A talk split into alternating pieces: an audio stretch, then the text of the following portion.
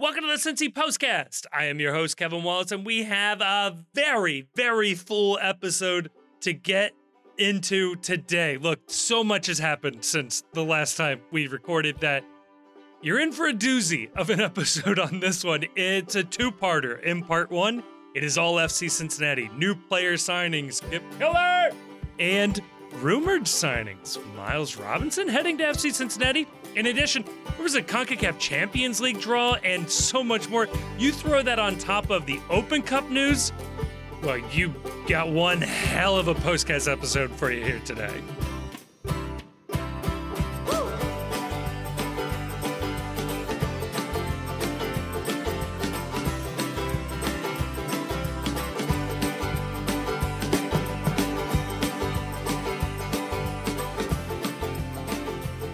Joining me to talk about all of that and more, I am joined by two gentlemen, finally, who are on this off-season journey with me. We're joined once again by Grayson. Uh, welcome back from Parts Unknown and by the Chief. And Chief, I, I need a status update. I've been worried about you since last week.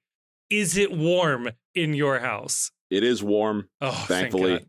Thank the uh, the the god of heat, the god of HVAC, and the god of plumbing. it did take two full days of plumbing work at the house because on day one the work was done, and then the person from Duke Energy showed up and said, "Not good enough. Uh, try again." wow. And when asked, like, "What do we need to do to fix this?" Not my problem. Call your people. And so called our people back again, and uh, and yeah, we're we're we're cooking now. It's exciting. This is it's amazing how the little things in life bring you so much joy, like the sound of your furnace turning on and your house not being warmed by an electric space heater. So we're good, happy, festive. Glad to have Oh. Grayson back. That is that is so so lovely to hear. And yes, Grayson, how are we feeling? Do we feel recharged? I don't know. How how are we feeling post post time I- away? I spent 23 hours traveling yesterday. So recharged. Got it. From when I- From when I got in the car um to drive 3 hours to the airport and when I got to my house it was about 23 hours. Wow. So, I'm in I'm, I'm energized. bring it on, baby. We've I mean That's a lot of time for complimentary beverages on the flight. And that's after I think I think I slept 4 hours oh. the previous night. Oh, we definitely should have recorded yesterday. That would have been one of the all-time greatest podcasts. yeah, if you guys wanted to stay up till till uh, I think I got in in my door at twelve thirty a.m. that would have been that would have been incredible content. Like, just tell us how your last twenty four hours have been. right. oh, hey, by the way, uh, we just got this incredible Open Cup news react now on Zero Sleep. I, Well, I you do know, I like how was I was out, uh, so I was six hours ahead. So when that news came out, I was I was feeling pretty good. Yeah, because I we were on the text message thread and I didn't know when you were coming back, and I was like, do you want to just hop on at some point from whatever time it is in your place to get your quick reaction to the Open Cup news? And quickly it came back. What Open Cup news? oh, you're gonna have a fun time on Twitter for the next ten Just- minutes. Pour yourself another drink and back read this. It's it's a doozy. oh God, yeah, we will. uh I think obviously touch on the Open Cup news, uh, but for the time being, let me just throw a thread out there. We are an FC Cincinnati podcast, and so we will talk about FC Cincinnati first here. Um, no, we there was a lot. Oh my god, I I forget how much news happens when we move to one a week, like one episode a week. Like before, I don't know. I, I don't remember anything, you know, being this crazy in the off season, and yet here we are. Uh, so much happens in one week this off season for FC Cincinnati. Um, Which makes sense So- because like we're compressing yes. a full Well, off season like we had last year, where we end the season in like mid October, like late Right. October. Right. And so we had from late October until the season kicking off in late early March, late February. Yeah. Like that's a long time. That's months. We're now compressing all of that down into weeks. So yeah, it's going to be a little newsy from time to time. That is true. We had a uh, a winter Speed World run. Cup uh, covering up a lot of stuff too. So Oh yeah, we did, didn't we? right. It's been a wild year uh, so far. So, um, I throw it to to you two, or, or maybe I'll I'll let Grayson uh, for rejoining the pod here. Uh, Grayson, where do you want to start first for FC Cincinnati news? There's player signings, re-signings, opponents, maybe signings, all sorts of fun stuff to go over here. Um, I think we. Uh, I think the first thing to talk about is uh, we finally have a cap on Yuya Kubo's option years with FC Cincinnati. that we know of. Well, there's yes, for the first time, there's been a recorded, a reported end to his to his deal. To this deal. this is really a sad moment in FC Cincinnati history that we are finally faced with the fact that Yuya Kubo may not be forever an FC Cincinnati player. He may retire or, God forbid, play for another team at some point in the future. Um, yeah, Yuya Kubo re-signs with FC Cincinnati. Um, good news. I think in general, we were all in favor of a Yuya Kubo re-signing. Uh, the real question will be, and this was always the question with Yuya Kubo, is what what his salary requirements are. I have to imagine that has dropped off of the uh, DP level wages he was making previously. Um, but yeah, we've got him for Grace. I don't know. Do you have the contract details Yeah. in So front of he you there, signed. please? He signed through 24 and 25 with Okay. an option for 2026. Oh, so close to getting that long term deal designation. Right. Not quite a long term extension, Long term But, um, ish.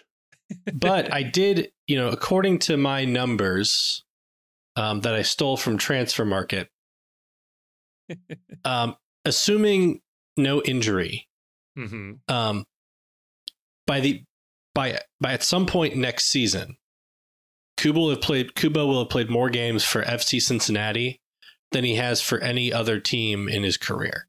Which I think which I think officially makes him an FC Cincinnati player. Yeah, I think so. Ha. Bring it on. I love he's- that. he's we got- are inevitable. He's got 137 games for BSC Young Boys, um, and a lot more goals. too. but Are he's you sugge- 100. Are you- suggesting that Young Boys didn't radically change his position and ask him to become a defensive mid in the middle of his contract? Yeah, actually, I'm looking at this, and his his goal scoring rec- record at literally every other team, well, except for FC Nuremberg, but at the rest of his teams, uh, his Right. goal scoring rec- record is actually quite good. huh. Uh, so I don't know. Maybe he maybe he should have just been played as a forward all along. But also, right, so I think it, it also on a s- goes to show you that, like, yeah, just because you can score, like, all Europe is not equal, right? right. Right. So like If- if if they move him back to striker this year and he scores a ton of goals, is it joy or or furious anger at how he's been misdeployed his entire time here? I'm going to go with anger. You know how much we have been begging for a solid, reliable striker to the point where when Brandon Vasquez put together his season last season, the entire world was ready to anoint him the next U.S. men's national team striker, the face of MLS, uh, you know, the next guy off to Europe for tens of millions of dollars. We have needed a striker for so long. Kubo played on a team with Barreal, Brenner, Locadia, uh, Acosta. Like, if we could have had a competent goal scoring threat up top this whole But- but, like- time. Like, if Yuya Kubo next year wins the Golden Boot, and and like that's that's been here the entire time, and we we just had a string of managers that just didn't want to play him at this position. I Like, think like, UEFA violent anger would have to be the only response, right? U- UEFA will have to pull the licensing for uh, Jaap Stam for sure, and USSF will take another look at Pat Noonan just to see what was going on. Yeah, so I uh uh you know, I just I just checked and we scored tw- 37 goals in um the 2021 season.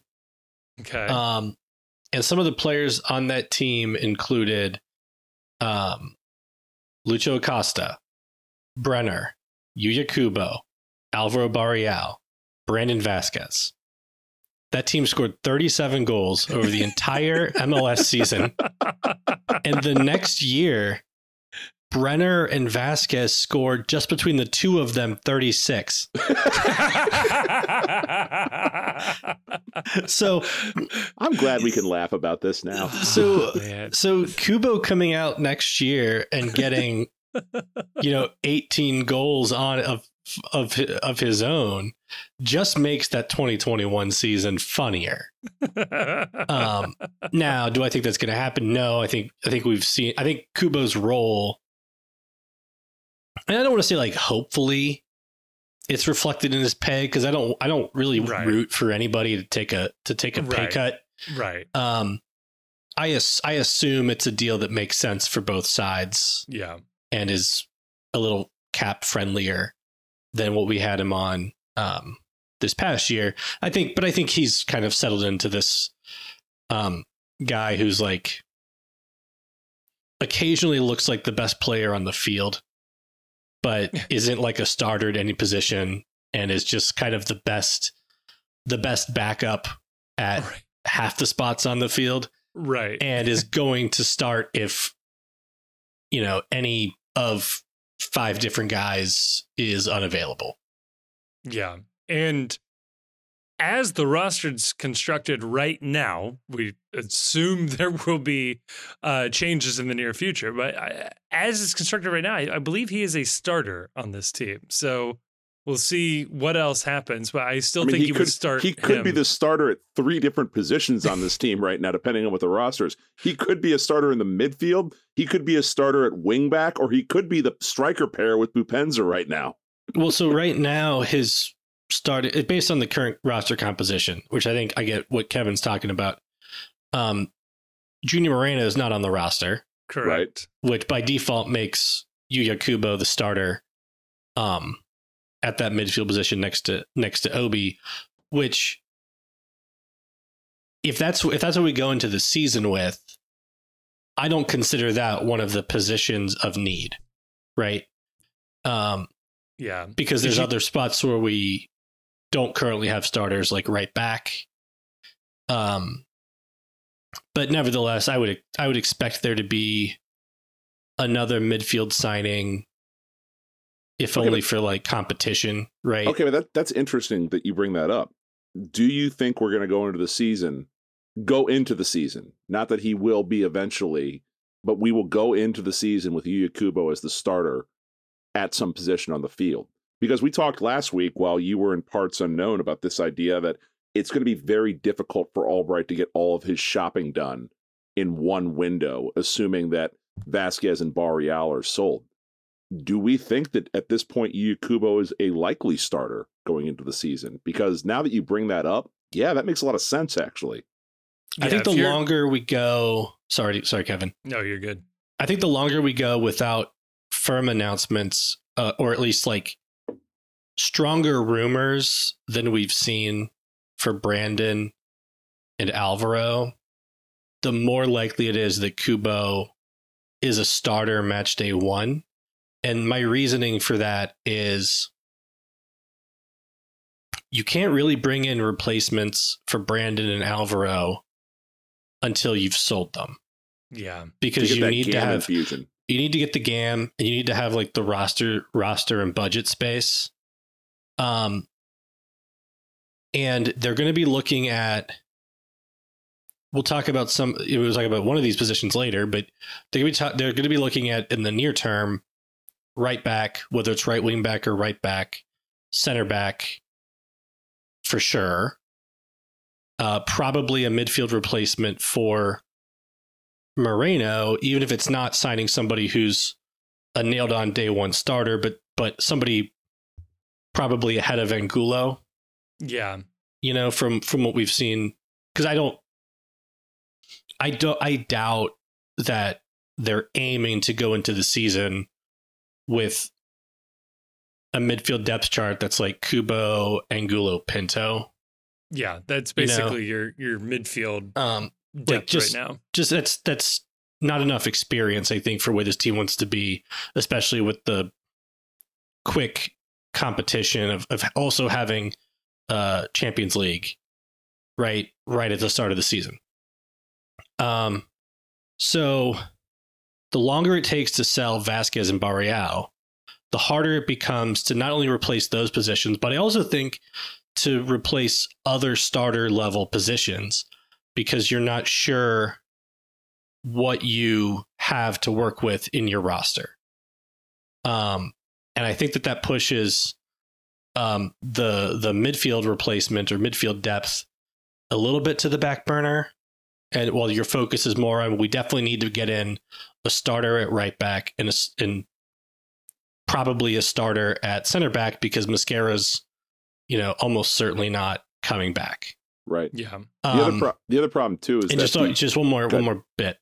But even if they did bring in like a midfield player who was like a junior Moreno level, and then they sold Vasquez sometime in like you know mid to late January, and even if they brought in a Vasquez replacement kind of quickly, I still think there's there's a decent chance there's a decent chance that Kubo ends up starting up top next to Boupendza anyway Interesting. because it's like you know if, if that if that signing is coming from abroad you, there's always that period of adjustment you know and there's very few players high profile international transfers that they've brought in and started you know their first game after only a couple of days training except for like obi which like Obi was like, well, we have nobody else that plays his position on the roster. Right. right necessity.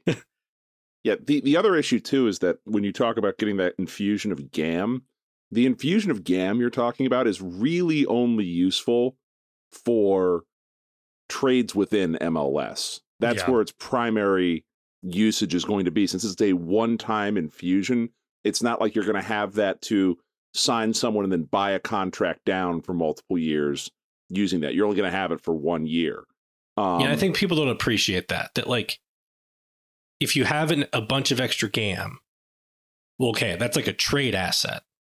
Because if you use that to defray somebody's like high salary or transfer fee this year, well, you're still going to be carrying their annualized salary and transfer fee next year, but without that extra GAM to buy it down.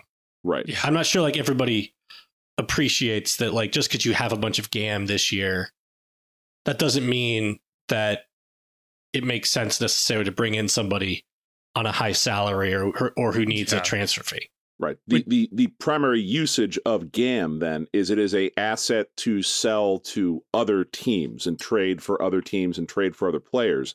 And it may well be the case that if you don't have it right now as teams are roster building and you don't get that infusion until like January, late January, some trades are just not going to be available at that point because teams have settled into what it is they want to do with their rosters and everybody thinks they've got some kind of a chance and you might not be able to make use of that gam until later on in the year when teams have sort of shook out and see what it is that they've got going on with their rosters. So that gam infusion even if you get it in january may not end up being useful until deeper into the summer when you can buy a distressed asset or buy a player from a team that's obviously going nowhere and looking to offload contracts and retool ahead of a new regime or something like that. So yeah, I agree with your point, Grayson, that like the sale of Vasquez and and Barreal, it's going to bring that infusion in. It's going to give some salary relief, especially with with Vasquez, since he's going to open up a high level salary spot. But like the gam you're getting back might not be immediately useful as a item other than to hold for a future trade asset. Or to sign San- Santi Arias again on another, you know, one year deal with a one year option. Which Yeah, you could do right. because Which you- Santi Ar- because Santi Arias is on a one year option right now. You could use this GAM to buy Arias's contract down, knowing that I only need to buy his contract down for this year because I don't have to pick his option up the next year. Well, they declined his option.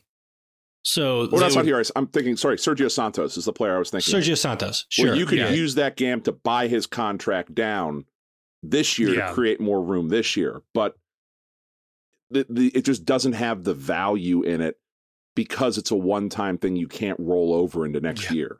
Which is where you, you will yeah. see the amusing trade every once in a while of GAM for TAM, or uh, in theory, you could do a GAM for GAM trade where you could trade 2024 GAM for 2025 GAM.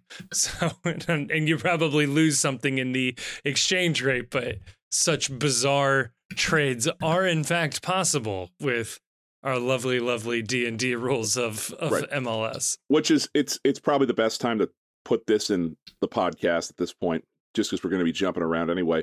And that's that there was possibly some unfounded expectation that FC Cincinnati would get more flexibility with this year's roster by rule sets changing or rules changing with MLS. There was some Yeah. unsourced stuff going around about a fourth DP or potentially a movement of the TAM threshold up to 2 million as opposed to like 1.6 million where it is right now or even a um a change in the rules about U22 spots where you could get you uh, all teams would have access to three U22 initiative spots regardless of whether or not you were using a young DP for your third designated player.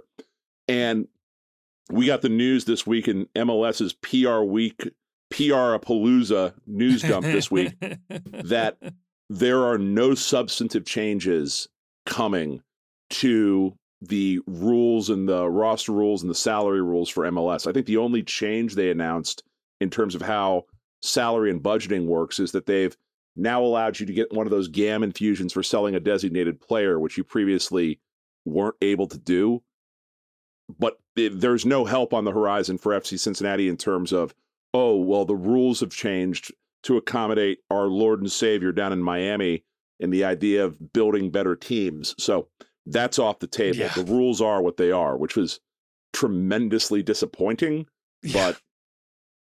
but just this league, man.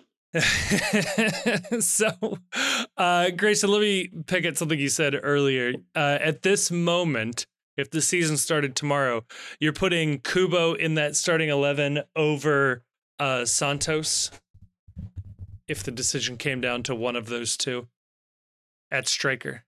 Um, well, I think he needs to start at midfield I see. because who who starts in, is in midfield. Uh, in this case, you'd put Angulo then. So it would be Nwobodo, Acosta, and Angulo as your starting midfield trio. I'd Yeah, I mean, probably I ra- would I'd probably start- rather have Kubo as a striker in that scenario. Yeah, I mean, I would start Kubo over Santos. Um, I just don't. I don't know if it was. I don't know if Santos was hampered by his injury last year. If he's got a long injury history, it doesn't really affect on a single game basis whether you would start him over Kubo. But I, especially later in the year, I just didn't see it in him as a starter. Yeah. And I feel like if he's got, unless, you know, unless he comes back and shows a lot more, I feel like if he's got any, you know, real strength to add to the team, it's as a sub where he's using his speed against tired legs. Yeah. Yeah. He'd be he'd be the first person I used the one time buyout on this offseason. Eight But that wasn't that wasn't the question. I know it wasn't the question. it's I'm just- certainly an answer to the question. I'm just saying. All right. Um, before we leave you, Yakubo, I need a quick take from the two of you because you're both fans. More likely to occur: Yuya Kubo wins the Golden Boot. Jake Browning takes the Bengals and wins the Super Bowl. Kubo wins the Golden Boot. I think it's more likely. Yeah, I think that that's right. I don't know. Did you see that clip of him shouting at the camera? You never should have fucking cut me. I liked that. I'll tell you. I I'll tell like you that that. a Pretty lot. great. Yeah. Yeah. Like Yeah, I think you guys might be wrong on this one. you heard it here first on this podcast. I said Browning was one of the greatest high school quarterbacks of all time. So, you know, I've I I've, called se- it. I've seen this movie before. Uh, it was Drew Bledsoe that was hurt, not Joe Burrow. But oh, oh no. I was like, Nick Foles also comes to mind. So I, I I won't get too excited just yet. there's but there's one player in NFL history to throw for as many yards with as high a completion percentage as uh, Browning has had over his first four games. That's Jake Browning. Hey, speaking of quarterbacks that shouldn't be doing as well as they are, but they are, looking at uh, old Baker Mayfield getting Preheat a the oven to 450 and let's bake, baby.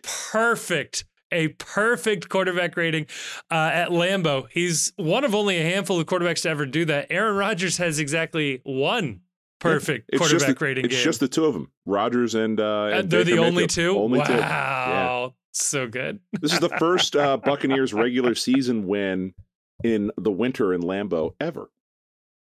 That I know that's not shocking. surprise That's, that's not shocking in the slightest. Little The- horse shit franchise from Florida say, struggles in bad weather. I'm not going to disparage, but It only took 40 years of global warming to make this possible. That's a good point. You know, bring on the winter Yeah. schedule for soccer. It'll it'll pan out in a few years anyway. Thanks to our fossil fuel industry, winter in Lambeau just doesn't hit the same way as it did when I was No. a kid.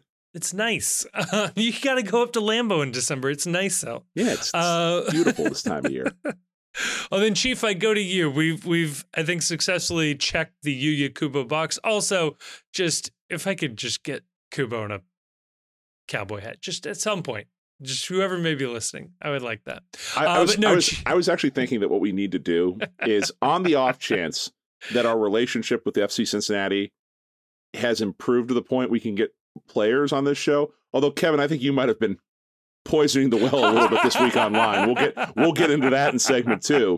But if we ever get to the point where we have active players that were are allowed to join this this merry band of, of idiots, I want our fir- I want at least our first question, or at least our la- or our last question, one of the two, to be tell us one interesting fact about Yuya Kubo.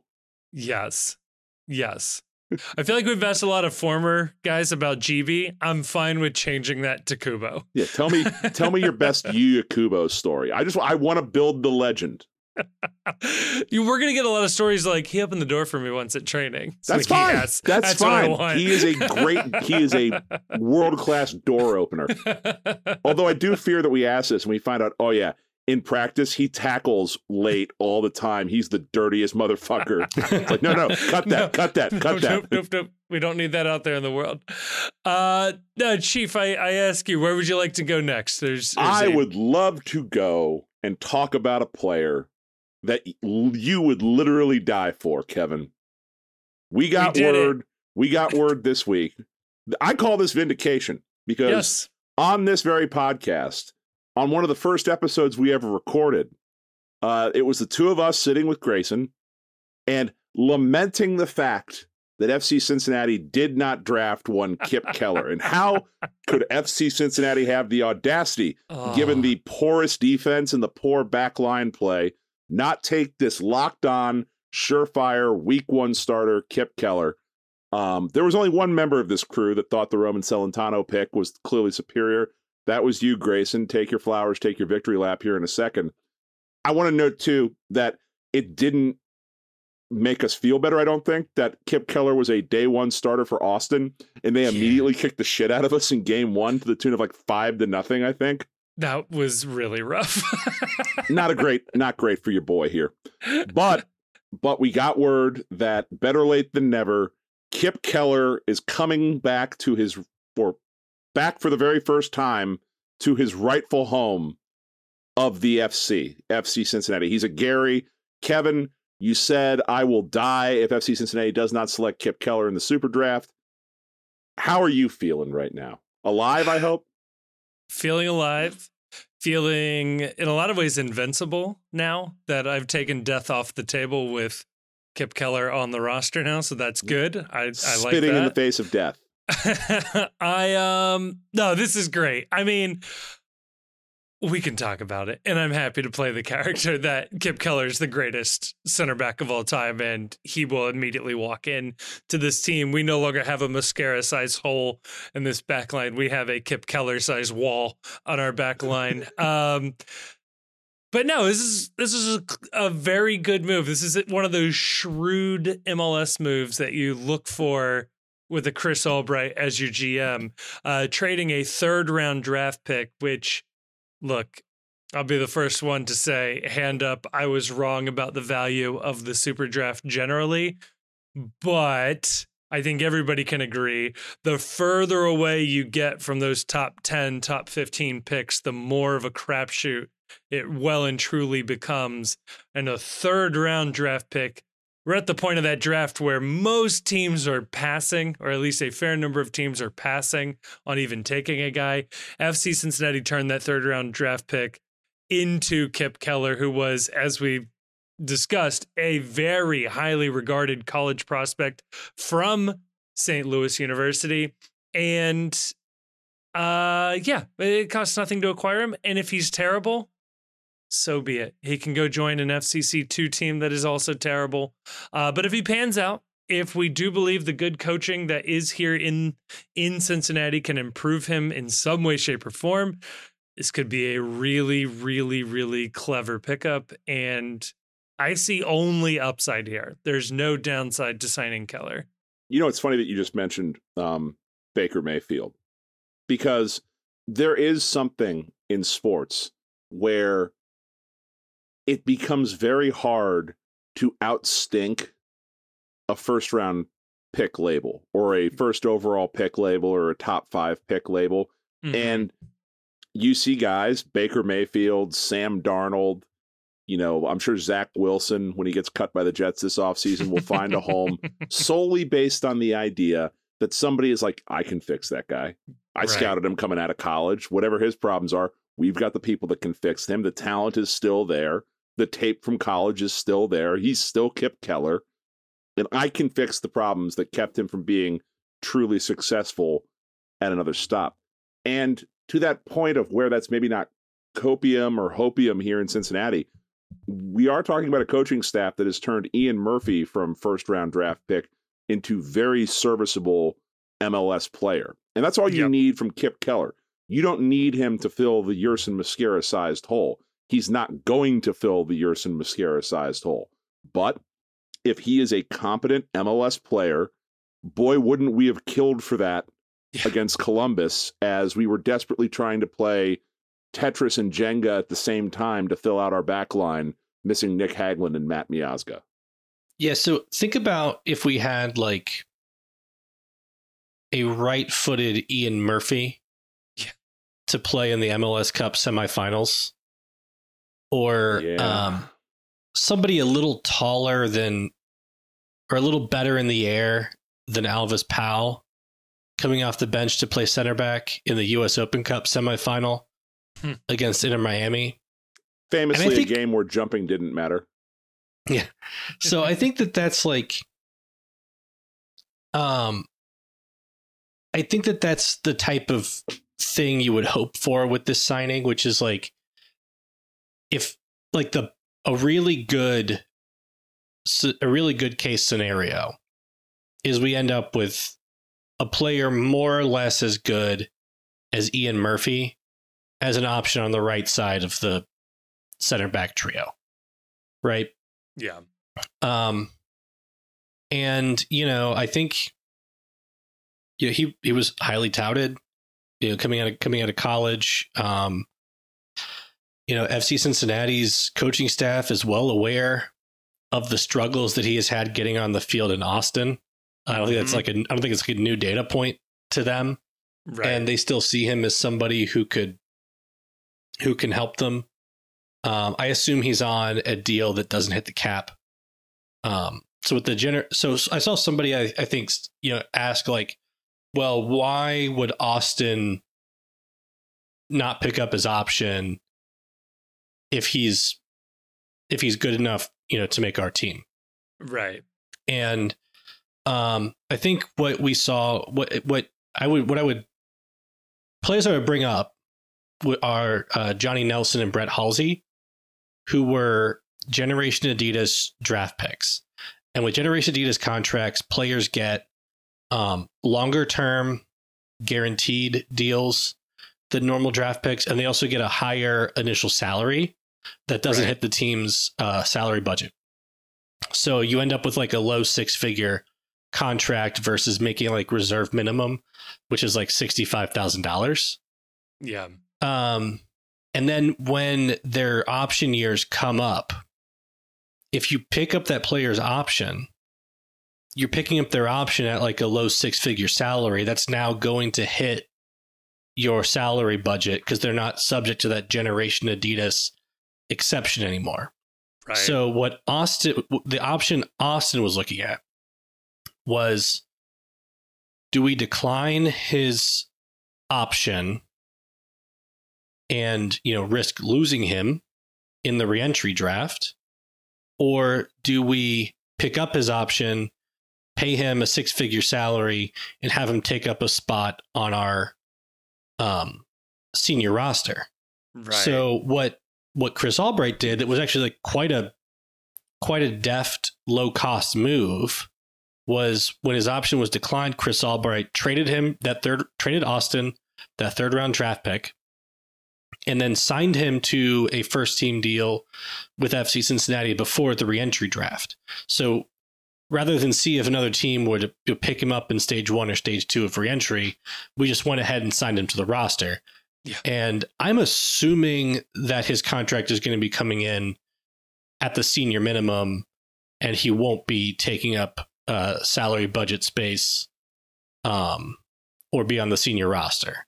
right. So I think this is going to end up looking like a very like a like Kevin like you guys said like a like a low cost no risk move that doesn't need a whole lot to pay off right. No. right i mean like you had like johnny nelson coming in he started you know a dozen or so games uh yeah. and was was able to help the team make the playoffs as Yeah, a useful fine. piece Yeah. You It's know? fine.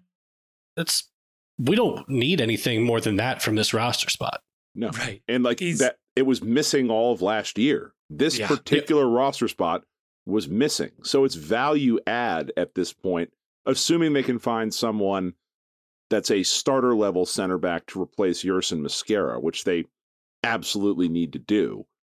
And assuming that Haglund comes back from injury successfully, which no reason to think that won't happen. But yeah, they've needed that fifth center back forever.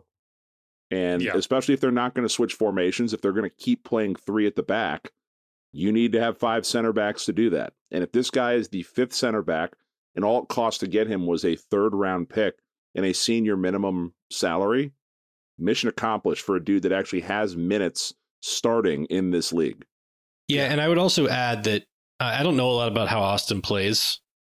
Okay, but it does look like they typically run out four, uh, four man back line, which means playing two center backs, and so that means what he was asked to do for Austin is going to be very different than what he'll be asked to do Yeah.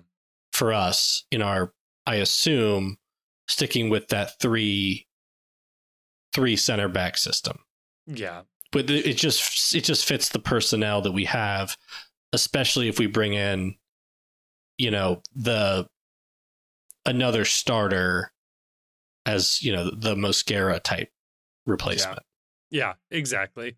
And as Chief said, that's what this team needs, right? A fifth, even a sixth center back off the bench that you could trust uh, when that's called upon. Well, speaking of bringing in that Mosquera level starter, we also got rumor this week, got word, there was a rumor of one Miles Robinson visiting TQL Stadium, therefore visiting FC Cincinnati on the first day of free agency. Uh, for those who are somehow not aware of Miles Robinson, uh, he's a very, very, very good center back, one of the better center backs in MLS, a U.S. men's national team uh, starter. Uh, probably is now the uh, third center back on that depth chart right now, but is very, very close to being a full time starter for the U.S. men's national team. Uh, he is eligible and is re signing. Essentially, Atlanta could re sign him to a DP deal if they wanted to. Given how MLS re- free agency restrictions work, nobody else in MLS can offer him a DP uh, salary, but you can get him on that sort of max TAM deal. So uh, could be a, a, very expensive piece, but would not be a designated player, which is useful because we don't have any of those spots. However, given that he is a free agent, he is also more than happy to go sign with anybody that'll take him in Europe come January. That does seem to be where his original intentions lied. However, uh, if you allow me to to continue to rant here for a moment, uh, to to sort of spell out the theory of the case for why Miles Robinson might make this move. Um, he's already shown that he can get U.S. men's national team call ups while playing in Major League Soccer. Uh, FC Cincinnati has, as we all know, some fantastic training grounds, a very nice stadium that plays on natural grass, something that Atlanta does not do. A coaching staff uh, that is very familiar with the U.S. men's national team setup with Noonan and for the moment, Kenny Arena there, and uh, would be potentially playing with teammates such as Matt Miazga and Brandon Vasquez. Again, for the time being, potentially, maybe sort of. Uh, there's a lot of reasons why he would do that. The other piece of it is, too, we say, like in the abstract, go to Europe. Uh, in a lot of people's minds, that means like sign for a London Premier League team or Bayern or PSG, but that could just as easily be a, you know, a mid-table Netherlands team and they can't usually pay about as much as a max TAM salary. So all of a sudden the salary competition is a little tighter than you would have originally suspected. You throw all that together, there's a decent case for Miles Robinson to come sign here in Cincinnati. But I, mean, I don't al- know. I mean, also, yeah. he's one of Greg's people. Yeah. Like he's one of Berhalter. Berhalter has already called him into the national team. He called him into the national team when he was with Atlanta United. I think there is a if you're not one of Greg's people or you haven't already made your national team debut, sometimes you need to go to Europe to get attention. Mm-hmm. If you're already getting attention and Berhalter, Berhalter, you know, I don't want to get on a Berhalter rant. This isn't a Berhalter episode, but suffice it to say, Greg has his guys, and he's yeah. got guys that he likes. He's got players that are part of his system that he's bought in on. Miles Robinson's already been bought. He's already bought in on Miles Robinson. Miles doesn't need to make the move to Europe to get the attention and get on the national team radar. He's fine where he is. He doesn't need to make that consideration. My question is to both of you assuming FC Cincinnati has the ability to pull this off, that Miles is like, yes, I would like to sign here. You are my first choice in free agency. I want to be a max TAM player. What do we think, or does anyone have a problem with the idea then that FC Cincinnati will have two max TAM players both on the back line playing center back? Are we overcommitting resources to the back line in that situa- in this situation? My argument's no, but Grayson, do you have a different thought? Uh, my argument's also also no. Um, I'm not. I'm not too concerned about having two max TAM players on the back line if Albright's not concerned about it. Um, fair. So, and you know, I think about what our team would look like with Miles Robinson and Matt Miazga. um, Miles Robinson, Matt Miazga, and Obinna Nwobodo. I mean, that's a lockdown defense. You almost play park the bus as your first strategy choice at that point. That's, that's a defense that could potentially just be a two man back line as well. Uh, right now, there's a lot of covering for guys. Uh, I don't know, inability to be left on isolation like that. Miazga is just about the only guy we'd trust there. Mosquera could have been that guy, but one, he he's no longer here, and he's also two, like a toddler. Like he's Yeah. 12 years old. He's he had a he had a habit of running running forward, and I, I imagine he was given that freedom and that permission. But Robinson's a guy you could put in a two man back line and and trust to have that discipline to hold down his spot. Um, and yeah, especially given where the other money is, right? So two DP midfielders, a DP striker. Yeah, like center back is exactly where you should be dumping a lot of money there, especially given how we'll see new salary numbers, but I'm assuming Roman isn't suddenly one of the best paid goalkeepers in the league. Um, and there, we've had a lot of money on this team tied up in backup strikers, backup midfielders. What you're doing in this case is, in theory, if you want to like take last year's roster and move around contracts, you give Yuya Kubo's contract last year to Miles Robinson, and you give Mosquera's contract to Yuya Kubo fine. Great. Like that's fine. That, that team just got better i think and the Yeah. salaries in the right spots. So And I think Miles Robinson, at least with the national team, has played on the left side. Um, yeah of the of the center back pairing with uh, with I think usually Walker Zimmerman. hmm Um, but if he's comfortable playing on the left, you know that's that is your Mosquera replacement, right? yeah And I think I think that I think slotting in Robinson for Mosquera today is an upgrade, yeah. Assuming assuming Robinson comes back healthy. that is the sort of tricky part of this is he is coming back from a pretty devastating injury. He is it fair to say he has a little bit of an injury bug as well in his history? I feel like he is generally dealing with something uh, although yeah, is he does have a bit of an injury history, but he was playing, you know, in Atlanta. Right he where was injured for everybody most of, he was injured for most of 2022, right? Yeah, missed he got injured right entire season. before- Yeah, He got didn't he get injured like right before the World Cup in 22? And then he The- missed most of 23 because he got injured again. yeah, yeah.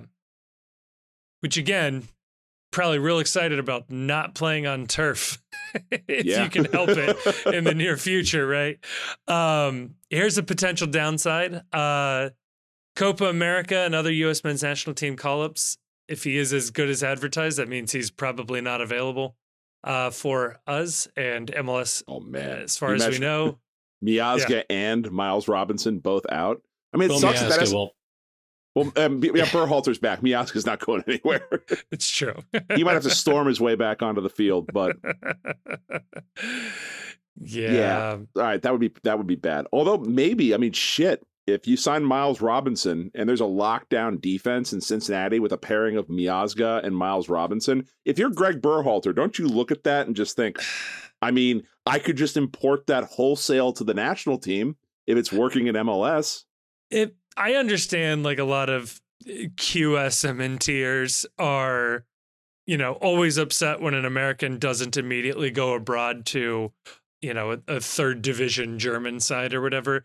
But in the abstract, as a fan of the U.S. men's national team, I am psyched as hell at the idea that we would have two potential national team talents playing together for the same club team. Like that is what a Increasing the lot of chemistry. national teams want. Yeah, exactly. That's why that's why the German team's always so good. Half the roster is on Bayern Munich and they're playing together every week. and the other half plays for Dortmund, and half the Spanish squad plays for Real Madrid, and the other half plays for Barcelona. Right? Like it, it pans out a lot of times when you can do that. Have we talked have we talked in this show ever uh, at all about how fucking insufferable US men's national team Twitter is? Whenever a an American is looking at signing with MLS, there is inevitably in the first response some asshole that has like an American flag as part of his name with something like USMNT American flag takes or USMNT American flag uh, battle, you like some Right. horse shit like this. They're all like a member of some shitty AO chapter, and they've got a blue check mark they paid fucking Elon for, and they are mad as hell in the replies that this person would ever hold themselves back by going to MLS. And this is why the national team shut up. I hate these people. I hate them. They are they are the same pro rel truthers that are are in the replies. I'll yes. never watch MLS because it's not based on sporting merit and the games don't mean anything and they don't play hard. And I would rather be, you know, him go to like, you know, Dortchen, Machen, Globen, third division Bundesliga three, because that's where it it means something. It's like the SEC; it just means more over there. Right. And these players will develop because of the sheer force of it means more over in Europe. And I just it's the worst aspects of American soccer. And I feel bad for players like Miles Robinson because, like, look, if somebody mentions LeBron James online and a narrative starts about LeBron James, LeBron's got like 50 million followers. He has to go looking for his mentions to find out when people are mad at him. Right. Soccer is still small enough that, like, I'll bet Miles Robinson knows that he's having shit talked about him online for choosing to stay in the United States. And that sucks. It sucks that, like, it sucks that an American who has the audacity to say, I would like to live in the country I was born in. I would like to to be a citizen and a resident of my home country. I would like to play my sport in my home country. I would like to help grow the game in my home country, and I want to represent my own home country on the highest stage of international competition. And these dickbag fans online are you're selling out and you're selling out America by not going and challenging yourself in the fifth division of the of the Norwegian Premier League or wherever the hell they want them to go. Yeah. It's also just like an inability to recognize like where we are in 2023 in world football, which is MLS is undoubtedly a top 10 league in the world and offering huge salaries for the high end American talent in the US. Like there MLS is in a lot of ways an equal, if not way more attractive destination for these guys than mid table Portuguese clubs, mid table anywhere in Europe outside of potentially Italy, Spain, and England. I, I mean, even Germany is a stretch, I think, at this point with some of these clubs. And then, yeah, you throw in Belgium, Netherlands, Denmark, the Scandinavian countries, Scotland. Um, it's not great there. like, it's not good football outside of the one or two super clubs that you know. And these guys aren't getting paid that much there. I don't know. Yeah. So, like, PSV, I think, is the club that was linked uh, most right. Most directly with uh, with Miles Robinson, and you know, um, something I don't think people like fully appreciate is Miles Robinson is going to be 27 next season. Matt Miazga was 27 when he came back to MLS. Hmm. Okay. Right. This, this guy's not a young prospect anymore. Okay, right. so he's he goes to PSV, probably takes less money based on what PSV play, pays. You know, uproots his life to do it. He's never lived in Europe before. So he goes to PSV, uproots his whole life, goes to an entirely new country, new system, new league, doesn't speak the language, um, takes a pay cut, is going to have to probably if if he's going to have to probably hope that he's able to break into the team immediately Quickly. and shine in that league. Mm-hmm. Because the Premier League is not going to become calling to some 29 year old who's only just started started, you know, playing full 90s for PSV. Right. Right? Like his his window for for parlaying that PS look PSV is a massive club Right. Um, oh yeah, yeah, yeah. Largely, largely by largely though these days driven by their ability to find young players and move them on at large profits to bigger clubs. Like PSV, they're in a great spot in the in the in the uh, Eredivisie right now. Um, we've had there's great opportunities for some Americans who are really shining yeah. in that league at the moment, and you know PSV would run away with MLS. Yes. Like there's no doubt Yes. in my mind, right? But we're talking about not we're not talking about like an abstract issue here. You know, we're talking about uh Miles Robinson's specific circumstance. right. And, you know, maybe he does maybe he does decide that he wants to he wants to try his hand with PSV in Europe and just really wants to give himself the only chance he would ever have to like maybe parlay into the Premier League or the Bundesliga and play at that play at that level. But it's not an obvious choice for somebody who is Right. looking at I'm getting into like kind of the middle of my career and my earnings window. And I need to be thinking about not just, you know, playing for the best team. I need to be thinking about, you know, how am I going to maximize the value of my career? Right. And it's very possible for a guy like Miles Robinson, who, because Atlanta was not willing to part with him, didn't get that chance to go to Europe at 22. Um, it's very possible that what he decides makes the most sense for him is to sign a very, very generous max TAM contract with the team in MLS. And if he's if you're looking at signing with MLS teams who are all capped at what they're able to pay an MLS American player, I think FC Cincinnati has to be seen as a competitive team for American talent at the TAM level with anybody else in the league. yeah. And I do wonder, you know, when he saw his name on the side of TQL Stadium, when he saw himself on the on the scoreboard, presumably, and he was visiting the the was he thinking back to that 2-0 uh, game that he started and played almost the full game of in TQL Stadium against Mexico in World Cup qualifying in November 2021, which was like the best uh best atmosphere that, wasn't his that first time in anybody the training. would have Wasn't his first time in the training facility either. yeah, you know, it's, it's the best atmosphere that the national team had played um, the entire World Cup qualifying, or was maybe he thinking about that game against Canada that he that he played in TQL Mhm. Stadium, uh, hearing the fans go crazy when Brandon Vasquez uh, was warming up and getting ready to come on. Chanting, "We want Brandon" the entire Yeah. game.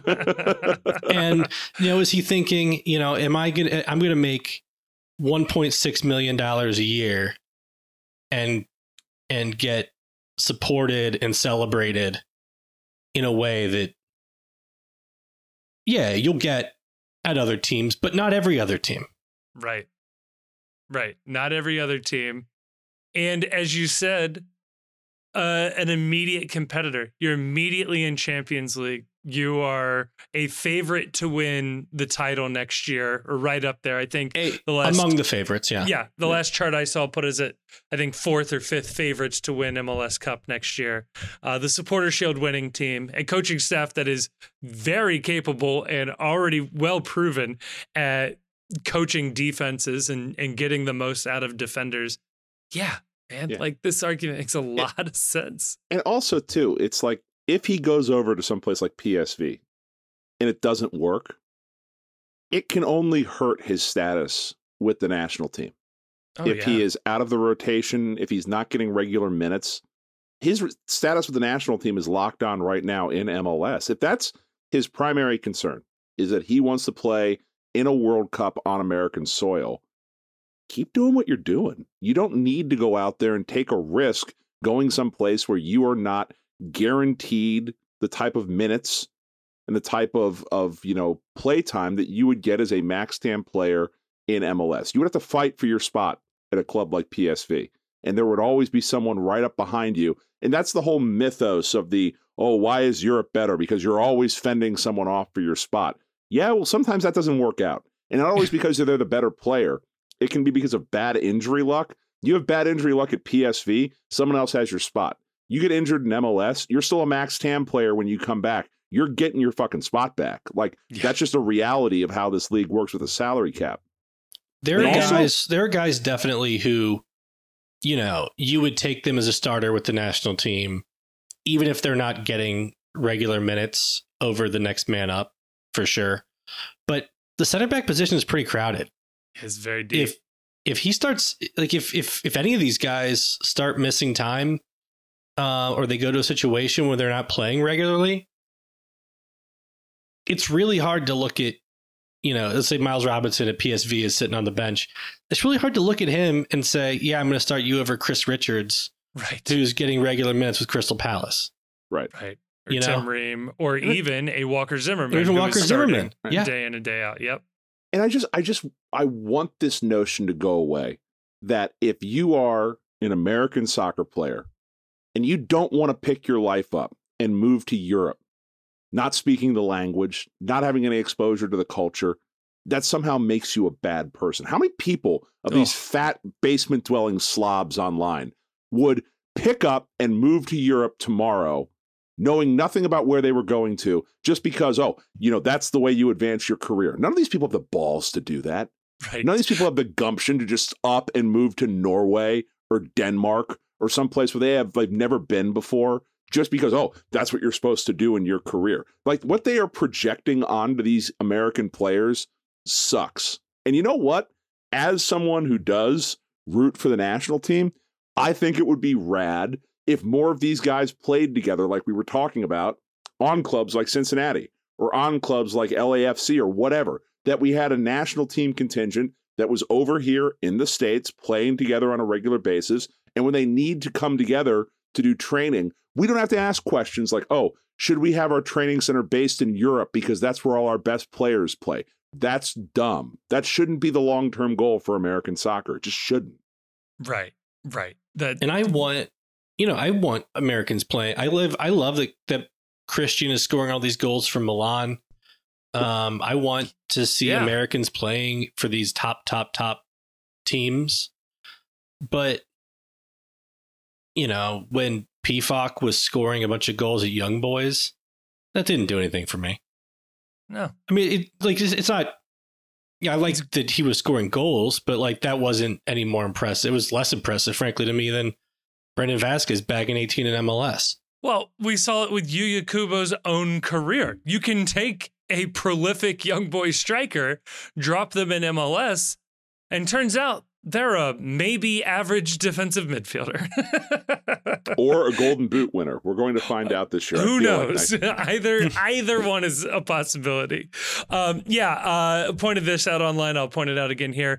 Uh, uh, an individual by the name of Gerard Nijkamp currently has an Eredivisie club at seventh in their table right now. So please don't tell me how much greater the competition is in the Netherlands versus day in and day out in MLS. Um, yeah. But also, but- like but could he do it on a rainy day in Charlotte? The answer is absolutely not. Turns out. right, right. No, he could not. Um, but no, the Copa America will be here in the US. The World Cup will be here in the US. At a certain point, there is value to already be playing having, you know, your playing time in the US already. It's a, a smoother transition. And hey, uh, not for nothing, you take the age out of the equation. Very similar arguments for one Alvaro Barreal. So I know the club would benefit quite a bit from selling him, but a lot of these things also apply to Barreal. We've seen Argentinian guys get national team call ups exclusively for their MLS form and their MLS But, contributions. but the so- age does the the age does matter in this argument. Where Barreal Yes, is the does. age where he It can does. make that move, but and he's in his window. If he doesn't do it now, he's Yeah. committing pretty much long term to being an MLS lifer. If he doesn't make the move right now, Yeah, Absolutely. Barreal's looking at mul- uh, in a position where he can see, you know, two, three steps up. right. You know, whereas Robinson, it would have to be quick. man, you It have would to, have to you be have to have a real quick. And that's uh, hard for a center back. jump. If you're not if you're not a goal scorer and you're not an attacker, it's really hard to flash. It just is.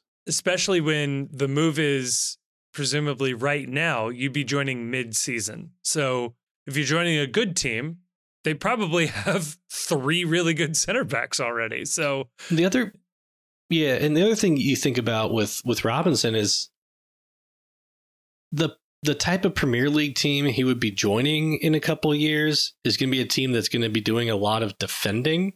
Mm-hmm. And I don't know if they're going to be looking at somebody who's playing on PSV and they're just running over the entire league and they're holding the ball the whole time and he's not being tested really. I don't know. Like I don't know. I don't know if that's the profile that you're looking for if you're Brentford Yeah, and Yeah, you're think- fighting for your life every game.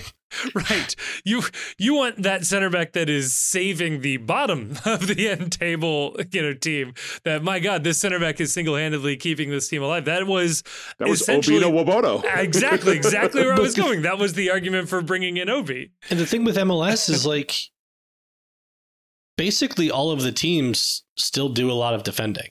Yeah. Like even the teams at the top of the table, they're still do they still they still have to do a lot of defending.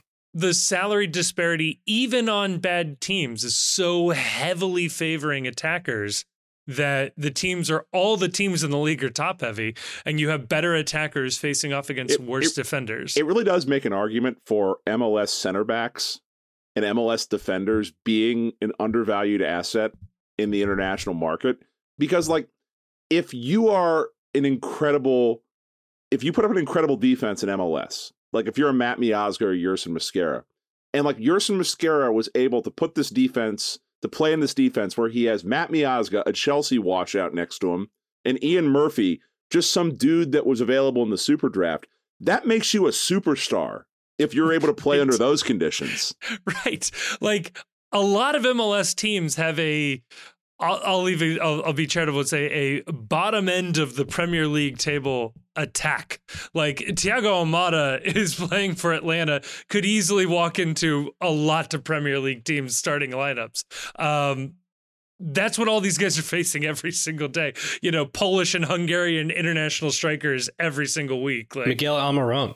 Like, Right. ML, like MLS defenders had to play Martinez and Almiron, you know, all the time. Uh, even San Jose has like a Cristian Espinoza. right, right. Um, Dallas, you know, has has some some really good attackers. Uh, Charlotte's, Benteke you know, got playing for- Swiderski. yeah, you Right. Nick Hagglund was was man guarding Benteke.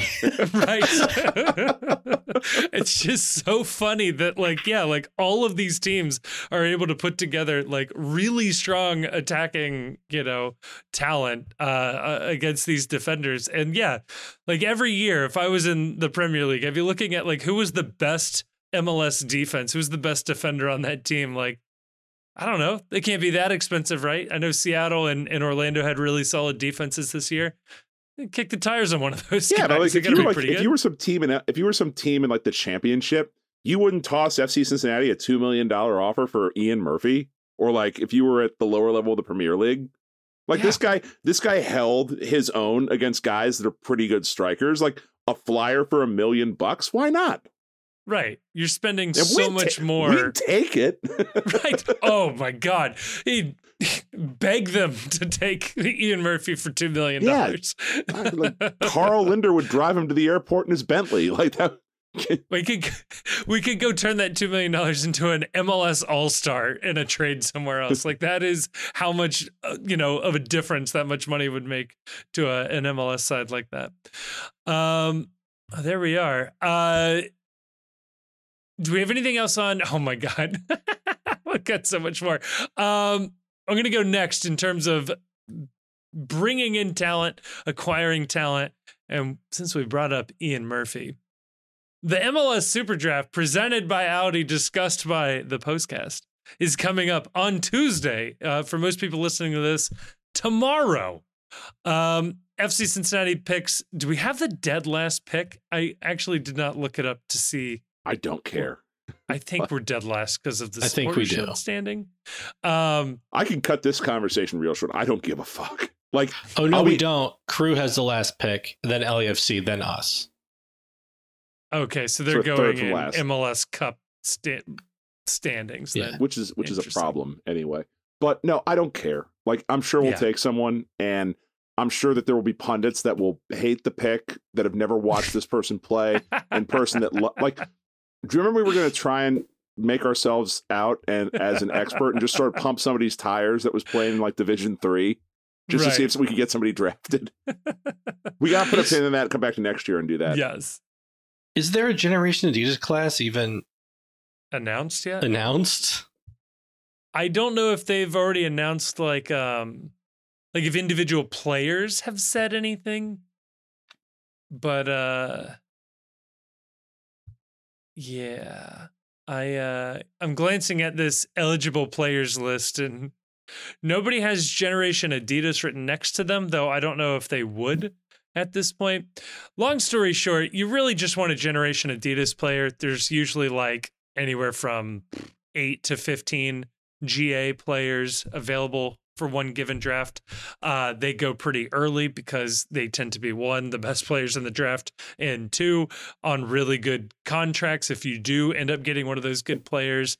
Um, so we're probably not getting a GA player. Uh, never say never. As some guys slip down there, but um, other than that, yeah, just hope for the best. I don't know. I don't watch college soccer. I uh, I just assume Albright is going to do a, a good job here because between Ian Murphy and uh, Roman we're, we've been pretty good at the draft. So let's do it again, baby.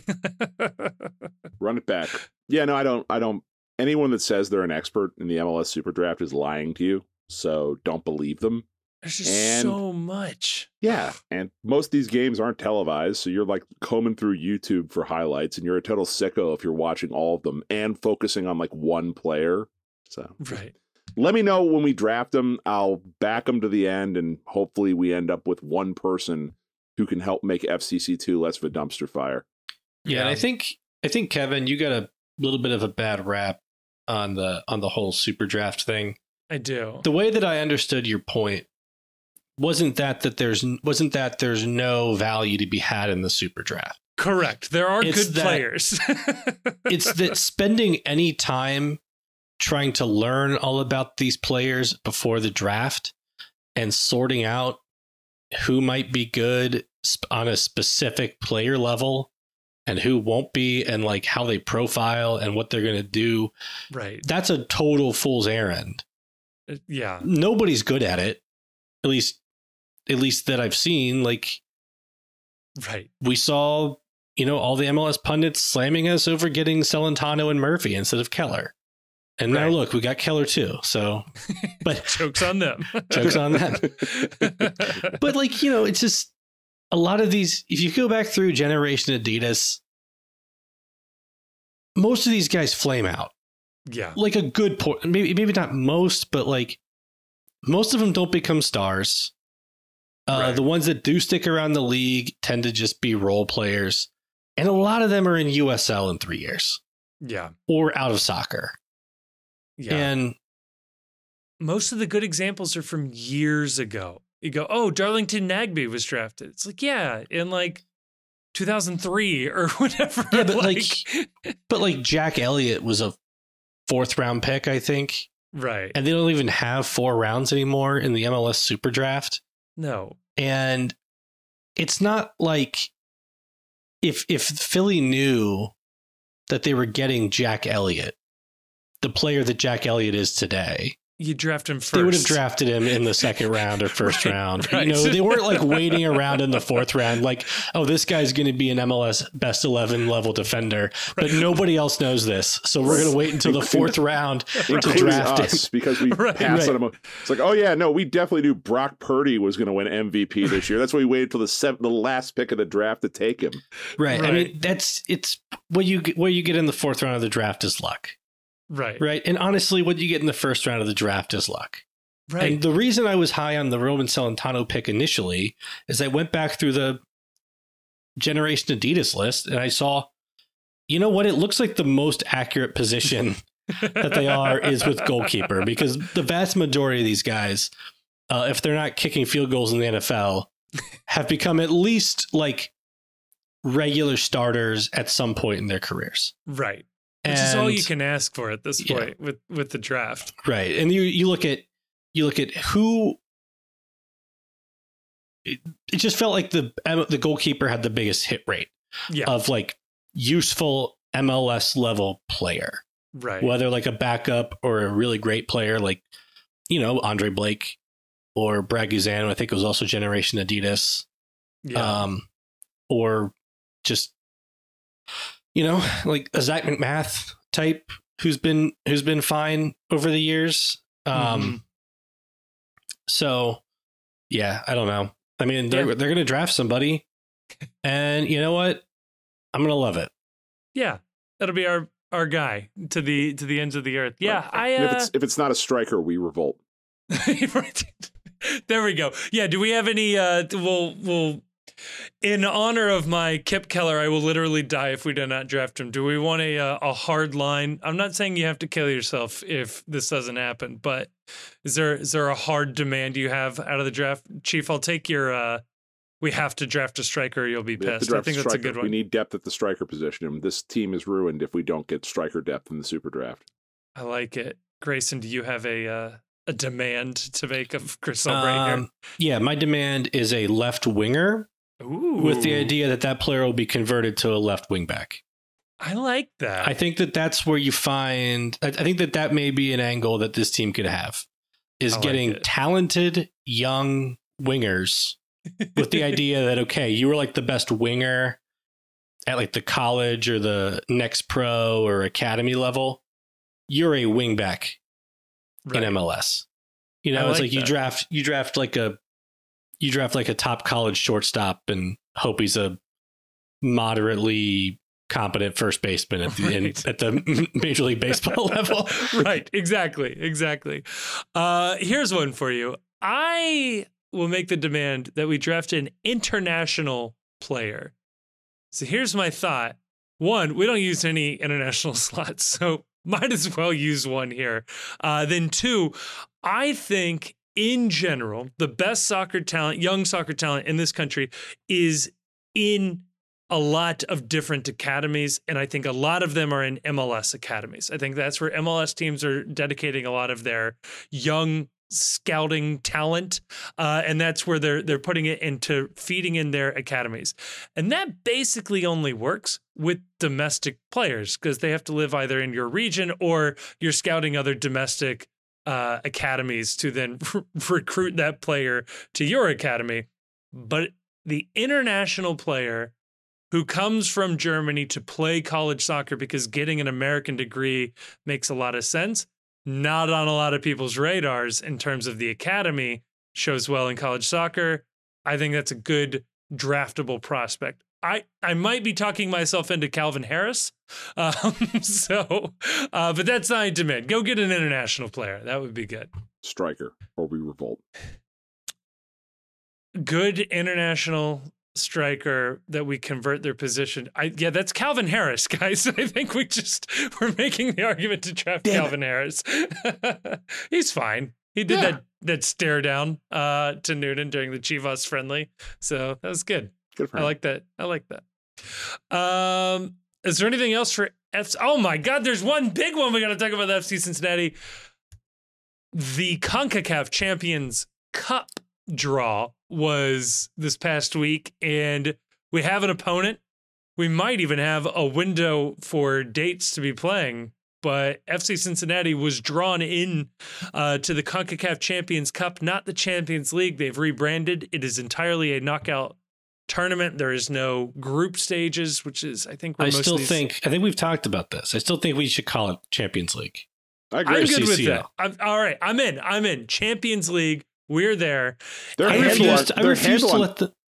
good. Their handle on Twitter is the Champions. I mean, they've already stolen the song from the Champions League. the only I- lyric. I refuse to let there be a Champions Cup and a Campeones Cup. yeah, and a Carolina Challenge Cup. Yeah, Too confusing. Champions and you League. know the Civilian Conservation Corps was already CCC, but also CCC makes me think CCCP, which is Commies. un-American. right. Un-American. Um, so All right, Champions League it is. Well, we are there, and FC Cincinnati drew Present, Cavalier. sponsored by uh, Toyota Bank, as covered by the Postcast. Yes. and um, Scotiabank. Scotiabank. Scotiabank, yeah. Yeah. not, Uh, only not Cav- re- I've only- not Dublin Scioto Bank. I've only I've only read it. I've never actually been there. uh, when I watch uh, League MX, they go Scotiabank. So maybe that. Um, no, we we drew Cavalier, uh, Jamaican team. Uh, what's great is everything online says that their club name is Cavalier Football Club, Cavalier Football Club, Cavalier Football Club. Their crest, Cavalier Soccer Club. so, I don't know. Um, so that's great. Uh, they look to play in a 3,000 person stadium. Uh, I think we should call it. Oh, never mind. Never mind. Go, keep going. Oh, well, the, the stadium is literally built into, uh, and then therefore next to another stadium that holds 10,000 people. I just really love that. And just two circles right next to each other. They probably share some facilities, but one's got stands and the other one really doesn't. Is there like a better team that plays in the bigger stadium and there's just like the little brother? Isn't it so, like it's like the Jamaican national team stadium, isn't it? It's the Jamaican national team stadium. They, they, don't play all the time. Can't they let Cavalier play in the nice stadium? You they would padlock think. the fucking thing when Jamaica's national team isn't playing. I uh, I have to double check. I think the nicer one also has the track around it. Like I think it is the national. All those stadium. stadiums in Concacaf have the track around it. Like that's, that's like good. a it's a defining feature of Concacaf is there's a running track around the stadium and they have people in riot shields on the corner kicks to stop piss bottles from being thrown at people. It's it's what makes this region so great. Yeah. Um I really like their Wikipedia article because it says uh, the club is known for producing top quality youth teams and has won over 40 domestic titles. Um, I'm pretty sure that those 40 domestic titles are for the youth team. They've only ever won two senior national titles. One in uh, the 80s and then one in 2021, which is probably how they found their way somehow qualifying all the way to this version of the Champions League. Um, a quick I mean, glance at any, the roster. Anything can be a domestic title. They could have like a two person tournament with like some other team in Jamaica and they can be claiming That's title true. after title. That's true. Well, it's also, yeah, to that point, kind of embarrassing that they've only won two. So, um, so yeah, I don't know. I, I did a quick glance at their roster as it's constructed at the moment. I didn't see anybody that we would know or have any MLS connections. I'm sure there, there's somebody that I missed, but uh, a couple of guys have got caps for the Jamaican national team. That seems to be about it.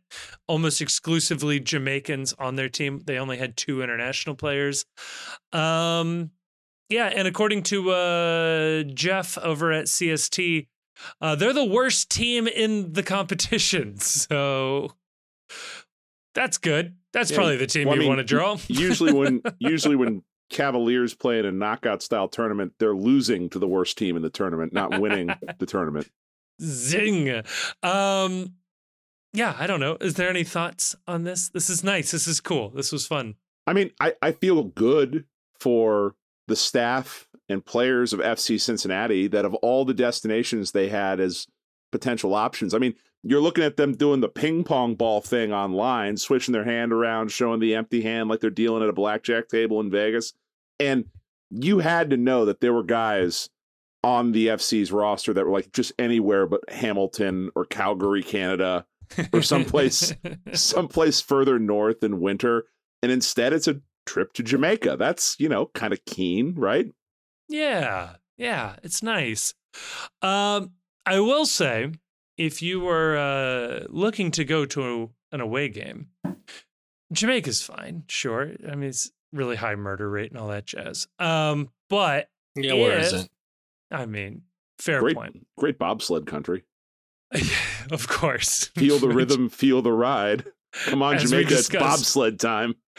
The best sport to bet on yourself to getting a uh, or in, in the neighborhood of the best sport to be betting on yourself to get a gold medal. Um, should FC Cincinnati move on beyond uh, Cavalier, as they are going to be very much expected to do so, their likely next opponent would be one Monterrey from Liga MX, one of the most gorgeous stadiums in all of the world. So I don't know. If you're budgeting for an away day, maybe look at Monterrey and hope we just get out of the the first round because that would be a much nicer stadium. Should we get past Monterrey, we would more than likely be playing the winner of Nashville and Inter Miami. So have fun with that potential laying out of the bracket. So as we sit here, how many empanadas do we need to sell, or how many shirts do we need to sell to get an all expense paid trip for the postcast crew to go to Jamaica in February? That's all I, I care about. I think we just need to apply for credentials from CONCACAF and see if there isn't a, a travel stipend for international media. I guarantee that there is someone at CONCACAF or at one of their sponsors that like they're desperate for people to care about this tournament. They're desperate. They've rebranded it. They want this to be on par, I think, with, you know, they want it to be the domestic version of the Champions League over in Europe. It's never going to be that way. I feel like there has to be someone that we can con into saying, oh, we have a huge influential reach in the Midwestern part of the United States. Please give us money and accommodations and access to go do live content from down at this match. So that has to exist out there, right? There's only one way to find out, and that's to speculate on this podcast. How do these influencers do this? Where like all of a sudden they're being sent places and they get to make money. I want to be like that. Uh, I don't think Jamaica has a sufficiently terrible uh, human rights record for them to for us to be able to qualify for getting payments to go there. I'm sure, I'm, sure, I'm sure there's something they want to paper over that we can help with. Uh, I'm not going to speculate on what that might be. yeah, Neither am I, but I'm sure it's there. I'm good. I, I'll say this: anybody from Jamaica, I'm interested in learning more about your policies and your vision for your country. I would love to know more about where Jamaica sees itself as part of the global economy in the next 15 to 25 years, or any odd projects that you want, you know, maybe to tell about, to If talk anybody to a podcast wants- about. If anybody wants to tell me about like some misconceptions people hold about Jamaica and you know the government of Jamaica, or I don't know companies in Jamaica, uh, the distribution of land in Jamaica, uh, anything that people have a message that they want to tell me that they think you know I think people think this, but actually the truth is different. I'm all ears. Talk You know- to us, baby. You know, you know, many people have said recently that Jamaica. I've heard this around the Cincinnati area and the Midwest in general. I've heard many people are saying that Jamaica has some bottom tier beaches, and that they would much rather go to other destinations Whoa. in the Caribbean and Central America, and even here in the United States. So I, Mhm. I'm just I'm I don't you know unlike my father I don't make the news I just report the news. Um, I would be willing to go and I would be willing to disabuse my fellow countrymen and my fellow Midwesterners of that notion by maybe if I was shown what the beaches of Jamaica looked like and could rate and review them for an episode of Away Days, the hit series, the hit series. I mean, the hit episode. it does require probably two episodes to start calling it a series. Well, no better place to start an episode two than Jamaica. And if they It wanted, feels you know, pay money for Dr. Cop to have an episode there, On location. Ooh. that's on the table as well. Um, Dr. Cop tries to get some time away I and feel gets like roped into solving another thing. that's something that happens by the way. Like f- countries will like pay TV shows to like Be there. do an episode there. Yeah. That was the original show uh Hawaii 50 was it was it was just because the producers wanted to con whatever network it was into paying for them to live on Hawaii to film television shows. So they pitched an entire TV show where the central premise was that it was set in Hawaii. I what mean, a great scam. it was similar to Adam Sandler's entire film career, which was I just get all of my friends to go to Hawaii. I cast the most beautiful woman that could conceivably play my love interest, and we just knock out movie after movie with the same formula. Well done. Well done. Well, if the, Um, if the Jamaican tourism industry or the Jamaican sports industry or any sort of industry in Jamaica is interested in educating the population of the United States about their fine country, or indeed, if anyone at CONCACAF, you know, has some extra money lying around in an apartment for one of their pets that they're looking at providing, um, Hit us the postcast, the DMs are open. I, I would be willing, on behalf of our wonderful sponsors, I would be willing to trade a couple of T-shirts from Cincy Shirts, or maybe a nice box of frozen empanadas for all access pass to the Champions League, as well as airfare and hotel accommodations at a three and a half or four star or better hotel. yeah. Yeah. Oh, it's just that the offer's on the table. All right. Yeah. So I have a Bonvoy account and a Sky Miles account. We can make this happen. let's let's roll, baby. uh, is there anything else we want to touch on with CCC? The, Are we the gonna, are we going Champions to do a, League. are we CCL. going CCL? Are we going to do a full preview like we did for Leagues Cup ahead of CCL at some point? Maybe not. Yes. we'll see how much money we get. Maybe not. well, let's see. Half of the teams are from Major League Soccer, so that's immediately not fun. Um, but yeah. Other than that, there's an entire part of this where Houston and St. Louis play each other. The winner gets Columbus Crew. It's just like, why? Why? Yeah, it's like, what are we doing here? it's so stupid. Anyway, Uh, yeah. speaking so of speaking of what we're do, what are we doing here with cup tournaments? Should we should we move on over to part two, where I've got some ranting to do? I'm sure other people have have some feelings. Let's do it. Uh, we'll leave FC Cincinnati uh, here, although I'm sure they'll come up. Uh, and in part two, yeah, we're gonna talk uh, MLS's decision with the uh, the Open Cup. So head on over there. This episode is also brought to you by Cincy Shirts. Look, you know Cincy Shirts. You love Cincy Shirts. They've been with FCC from the beginning, and we here at the Postcast, we're just huge fans of their work. They were very early sponsors of the Postcast here, and we have always enjoyed their work. If you head on over to CincyShirts.com, that's Cincy with a Y, shirts.com, and check out using the promo code the all one word, all caps, you will get 10% off your order and you let them know that we sent you. Like they have MLS and MLSPA licensed FCC gear available online and at their two retail locations in Hyde Park and Fort Mitchell. If they don't have your size on the shelf, they can print you one on the spot.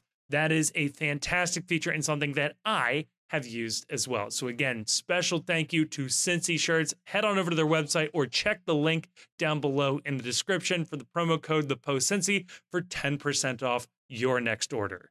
And a huge thank you to Cincy Shirts. Right, and we are back and we're on to a topic that is near and dear to my heart. Um, the news came on Friday, the the classic PR Friday news dump, uh, trying to hide the uh, the the bad news late on a Friday. Nobody else will be talking about it. Uh, they also did it, I believe, right at the filing deadline for teams that will be participating and entering the U.S. Open Cup. Major League Soccer announced that they would not be participating in the Open Cup. At least the first teams of the Major League Soccer teams will not be participating in the Open Cup. They will instead only send the MLS Next Pro teams to represent the Major League Soccer teams. Uh, this is a huge departure. MLS has been participating in the Open Cup for a good good long while now. The Open Cup obviously started in 20 or no, 20 1914. Uh, it was one of the longest running soccer tournaments consecutively held every single year until the pandemic of 2020 put it on hiatus for 2 years, uh, which was massively disappointing to lose that record.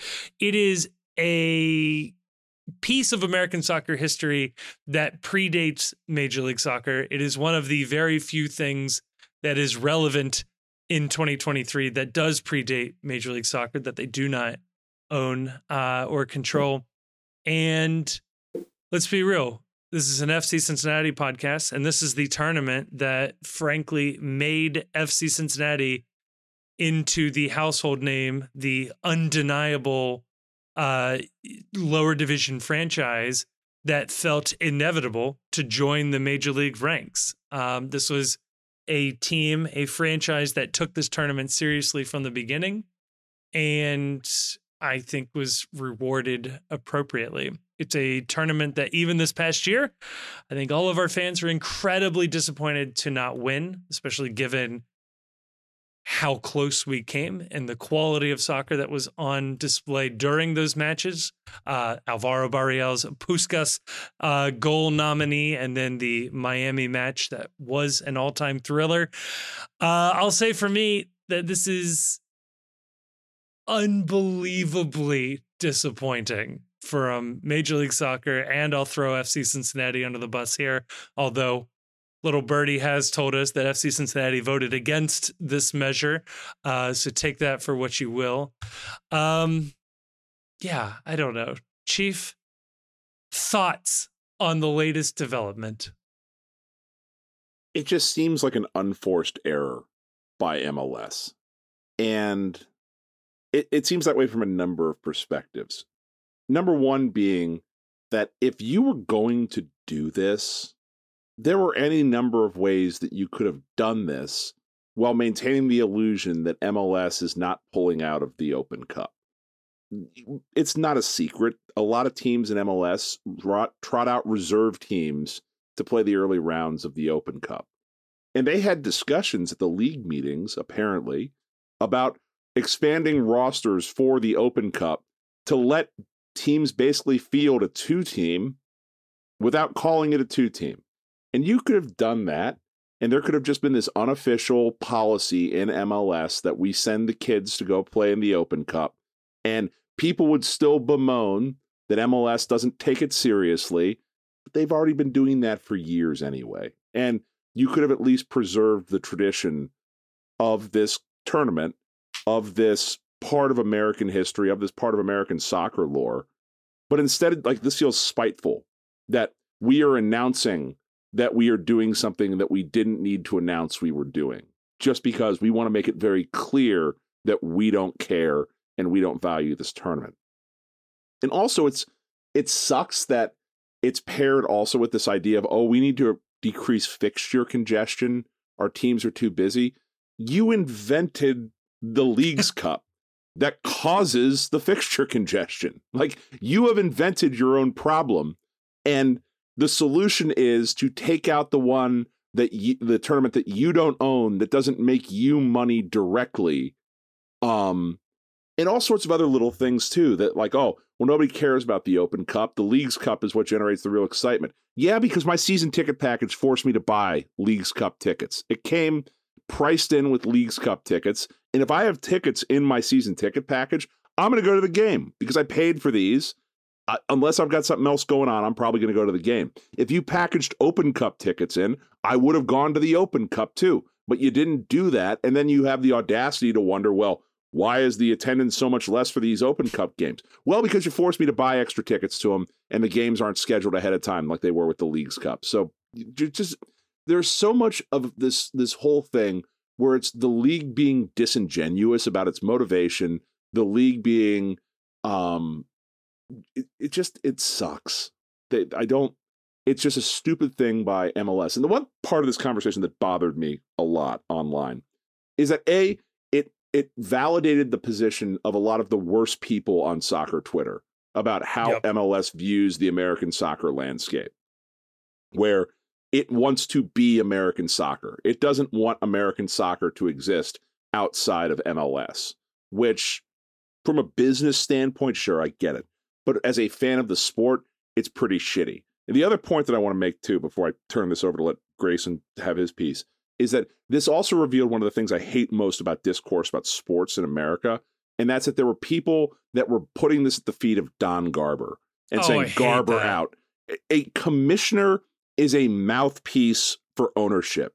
Commissioners don't make decisions. Commissioners report the decisions that owners make at owners' meetings. And if you are mad at a commissioner, if you're mad at Roger Goodell ever, or you were ever mad at Gary Bettman in the NHL, or you were ever mad at Don Garber, they are doing an incredibly effective job because they have redirected your anger away from their bosses, the billionaires that own these teams, and onto them. They are highly paid to be the public whipping boy for the general sports fans out there so that people don't have bad feelings about these plutocrats that own teams that they they they put all the sins onto this one one person and, and attribute him as the the malfeasant actor or the the person who is the tormentor. So if I see any more people blaming Don Garber for these things, I am just going to throw myself out a window. I'm just so sick of this because he's not the villain. The villain is the owners that are are using this as an excuse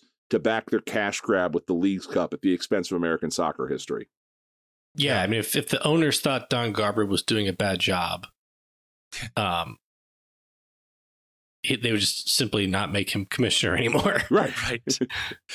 if you So- want to get a sense real quick of how well Don Garber is doing, when uh, uh, Roger Goodell's contract was approaching an end date a couple of years ago without uh, a new deal on the table, MLS proactively gave Don Garber G- Don Garber a pretty good contract extension to keep him from going to the NFL to be their commissioner because Back to the NFL.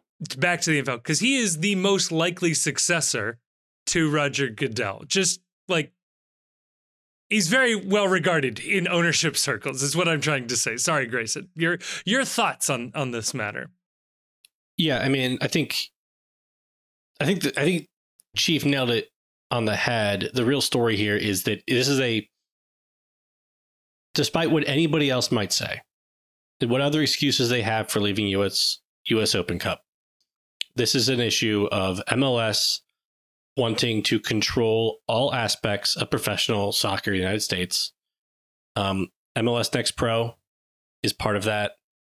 Uh, this Leagues Cup thing is part of it um, getting as much uh, soccer that people are going to watch under the Apple deal um, versus you know having the the CBS rights with US Open Cup.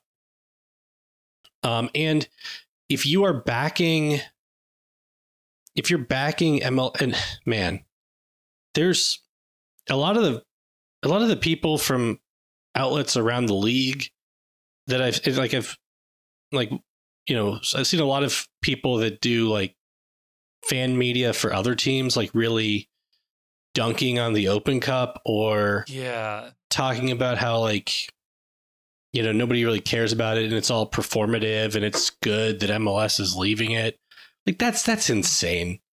Yeah. Like that's just insane. And it's cuz it's the the this is really about do we care about soccer becoming a a you know broadly popular sport domestically in the US. And I mean like the growth of domestic soccer. yeah, Or do we think that it is fine and good that MLS become the complete controller of domestic soccer in the United States?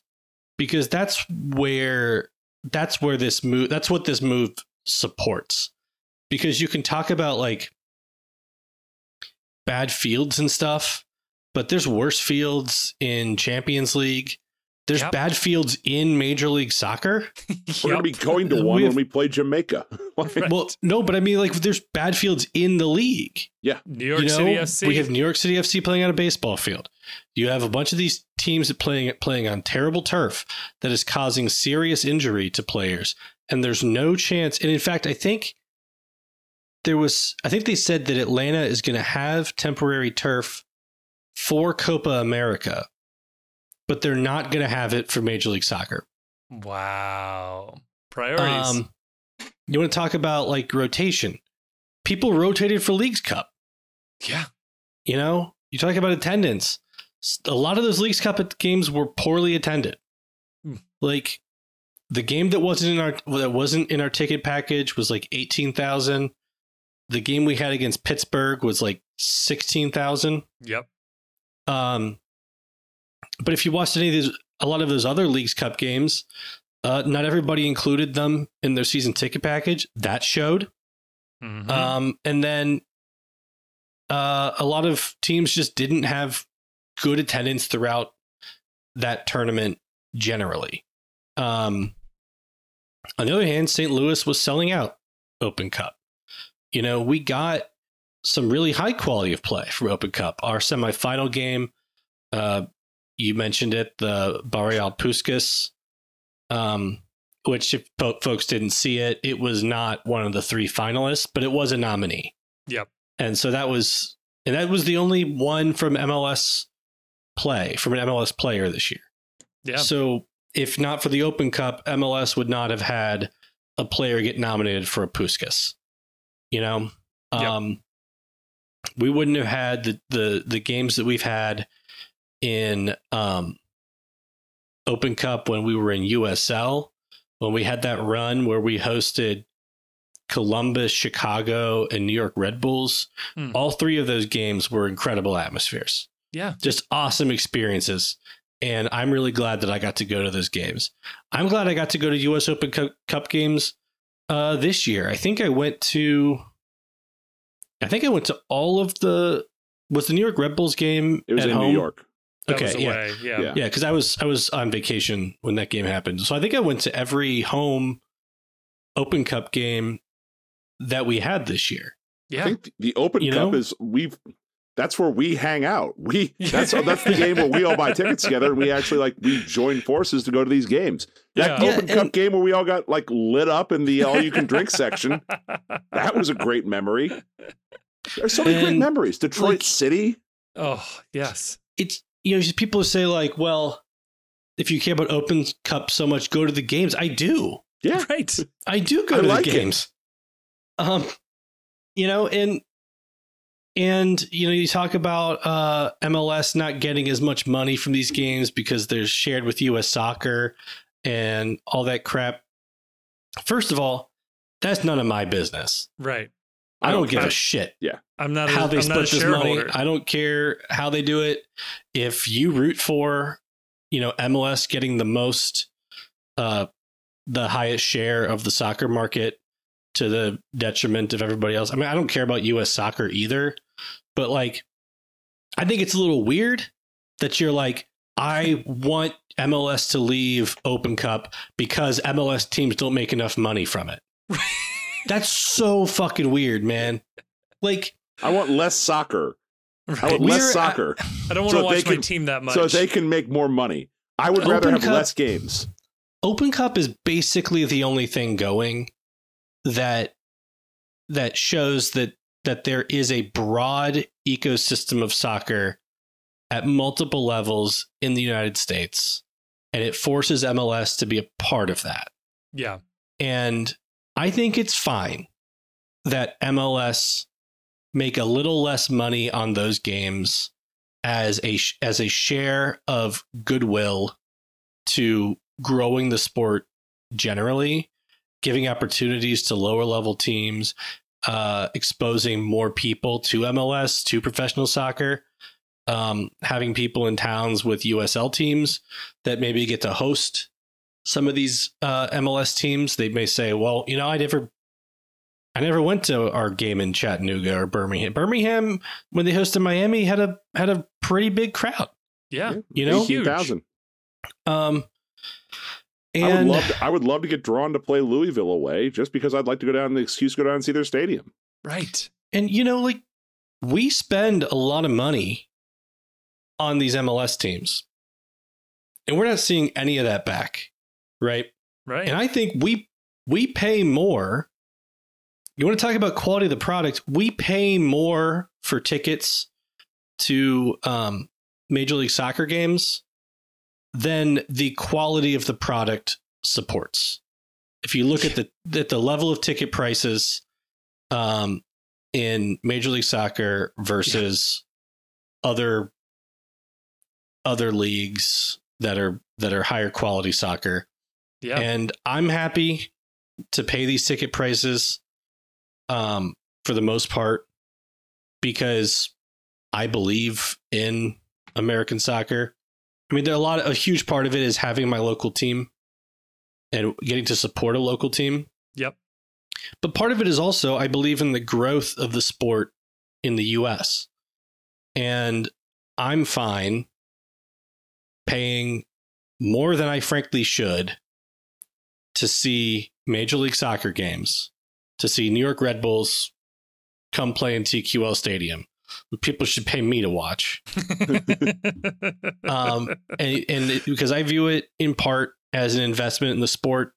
And yeah, I'm not going to see a financial return like the owners are, right. but hopefully we see a return in we see you know the growth of the game here right and part of how we've supported the growth of the game was by supporting the division one professional league and before that our local professional soccer team yes. and i guess you know if people have different motivations for for why they follow the team people have different different motivations for what they do. Um maybe some people are more tied in with like MLS as an entity than I am. Like I'm not particularly married to MLS as an entity. I Right. just recognize that it's what we have Right. right It's D1. It's the highest level here. I don't love MLS. I don't Right. love like I'm not going to be Rob Lowe with like the Right. MLS logo hat Right. at a game. Like I support MLS because my team plays in it and it is at this moment the top quality domestic league in America. If there was another league that was the Division 1 or had like a higher status than MLS, I would want FC Cincinnati in that league too. I have no brand loyalty to MLS. It just happens to be the league my team plays in, and it happens to be the best league possible for a team to play in in the United States. Yeah, and I do reckon, and I, you know, I don't want to take away from the work MLS has done building a sustainable, uh, ever improving product. They've done something that nobody has done previously, But they're In also the not immune. US? To, they're not immune to criticism. but either. absolutely they're not immune to criticism. Right. When they do stuff I don't like, Right. I'm allowed to complain about it. Right. And people are like, "Well, what are you going to do? Are you going to stop following?" No, I'm not going to stop following the team. I'm going to suck it up and eat it and eat the shit. but I'm Right. going to Right? talk about it. I'm going to be mad about it. Right. But it's insane. But like, don't come and tell me that I can't complain about this when it's like literally the only thing I can do. right. you can't do that. You've got to silently protest in a way that I haven't fully I'm gonna- formalized. I'm gonna I mean, pro- sure, I'm gonna protest there's- with a microphone and hear all 12 people that listen to this are going to hear about it. right. sure, like like there's like a ledger probably out there, and there's a num there's there's a certain amount of points on the ledger that would probably eventually get me to drop the team and and in MLS, which Right. we're by the way we're not even like close to. right. but this would be like one of the points this would A go on point. the ledger Yeah. right like and it's it's it just takes it's like an incredible amount of hubris uh and um frankly disrespect to your fans that the the reasons that you're giving for doing this are clearly not the reason you're doing this no. and you know it's it's it's like when it's like you know when like Kim Jong Il makes people would make people say that he went and he shot like a perfect hole in one on every every hole on the course. On his first time playing. It's not that he ever thought people would like believe that.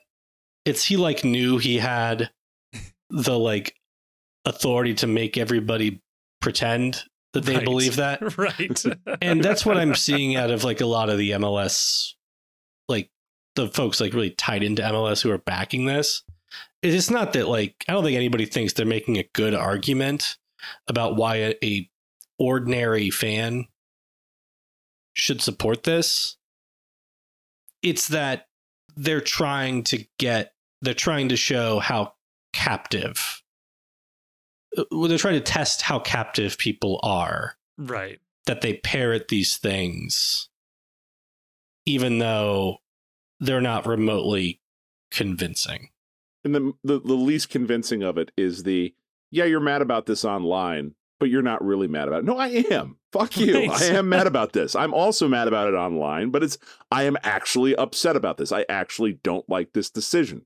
Um I have a hot take and that I think that FC Cincinnati is partially responsible for giving the final death blow to the US Open Cup. Talk to me. So, Kevin, if I were to ask you what was the best American soccer game played on American soil in 2023, what would your answer be? It would absolutely be the FC Cincinnati hosting Inter Miami in the U.S. Open Cup semifinal. And if you had to pick what sort of the high watermark of Lionel Messi, It's fine. all right. Now you got now you got two. Ah, Jesus. In fairness, I think he has one. I have one, unless I'm missing a chief one. But It's it's a- he's a he's bad- at four. I'm, we're Oh in a bad God. spot. We're in a bad spot right now. Do we reset the count at on January first? I think we're watching That's Lady what- Ballers. Shit. Um, God damn it. The- God, I'm- But I'm- yes. okay. All right. So the high on track. water mark of a particular Argentinian's career here so far in the U.S. what would be what would you say? Yeah, that that match for sure. Um, I don't wonder. Like, look, they've been they have been angling to do this and to divorce themselves from the U.S. Open Cup for a while. Like that is no secret. I don't think they've been looking for a way to tactically retreat from this situation because, again, I, I do believe that the ultimate goal of this is MLS controlling all aspects of domestic soccer. That the ideal world for MLS would be something very akin to Major League Baseball or or hockey, where there are lower level teams that are for player developmental purposes only that are have affiliate agreements with Major League Soccer teams where they share talent, they have some of their own independent talent, they are run as independent business, but they depend on the talent coming through the pipeline for their lifeblood and for their quality players. I think the the goal of MLS is to get rid of the independent soccer system because then once and for all they will out- be clear of the specter of enforced pro rel at some point by FIFA or some other governing body. I think that they're just trying to get rid of all that. Mhm. They've been wanting to do that for a while. But I don't wonder if the tipping point this year was that one of Lionel, one of our boys, I've already said it's once per episode. That, okay? it's- that counts as one. It counts as yeah, one. okay, yeah, yeah, yeah, it's yeah, one yeah, per yeah. episode. All right. That one of their golden boys' biggest moments, because he didn't have a lot, because he got fucking hurt Yep. pretty early on in the process, but that one of his biggest moments and biggest matches against one of the best teams he played was on another network that doesn't have a fruit in the logo. And the idea of these games being someplace else is, you know what, we're done with this. This Yeah. is not happening anymore. You know how I know you're right? I did sit down and watch the uh, multi part documentary series of him coming to the US in his early time here. Uh, the Open Cup is not mentioned once, which is insane given what his career has been so far in the US. So, yeah, Apple and MLS are we're already this summer, uh, this fall, whenever the uh, relevant episode came out, I was already looking to completely cut its existence Yes, out. We we were talking about that ahead of the match. Was will Apple let him play on a non-Apple match if they're part they're covering part of his salary? Like, Right. Which I will also say, it rolls into a, a, a greater frustration as well of we were all told to take it on the chin, eat our vegetables by letting this massive contract happen between the league's broadcast partner and one particular player because it would lead to transformative change, transformative change for the league, for the players, and we would all see the fruits of that sacrifice in the future. And originally, that was promised as expanded roster uh, spend or or lessened roster restrictions, which absolutely is not coming, at least not this year. And now we're actually met with taking a piece of American soccer history away from fans of MLS. Like can I can I can it's I gotten also worse. can I also be a little bit of a heretic here and offer? Okay, so this is not a defense of MLS. I don't want it to be construed that way. But if this is sort of a, we're in a moment now where we're about to have a like. They did a documentary on ESPN, Requiem for the Big East, where it was Right. talking about the death of the Big East. The Big East has never been more alive, by the way. The Big East is phenomenal basketball. All these people are losers and haters, and they can go suck. If we're doing Requiem for the U.S. Open Cup, I do have a little bit of anger directed towards U.S. soccer. A hundred percent. That that MLS is a bad actor here, but it's not like U.S. soccer is some righteous and good actor who has done everything Ugh. correctly, only to have these corporate billionaire overlords at MLS take their their thing from them. U.S. soccer made this decision way way too easy for MLS, and they made Mhm. it so that MLS has any ability whatsoever to even make a, cog- uh, a cogent argument to withdrawing by refusing to do really really basic shit like enforcing any sort of stadium standards on how these games are played but more than that just US soccer treated the Open Cup as something that must exist and therefore will always exist.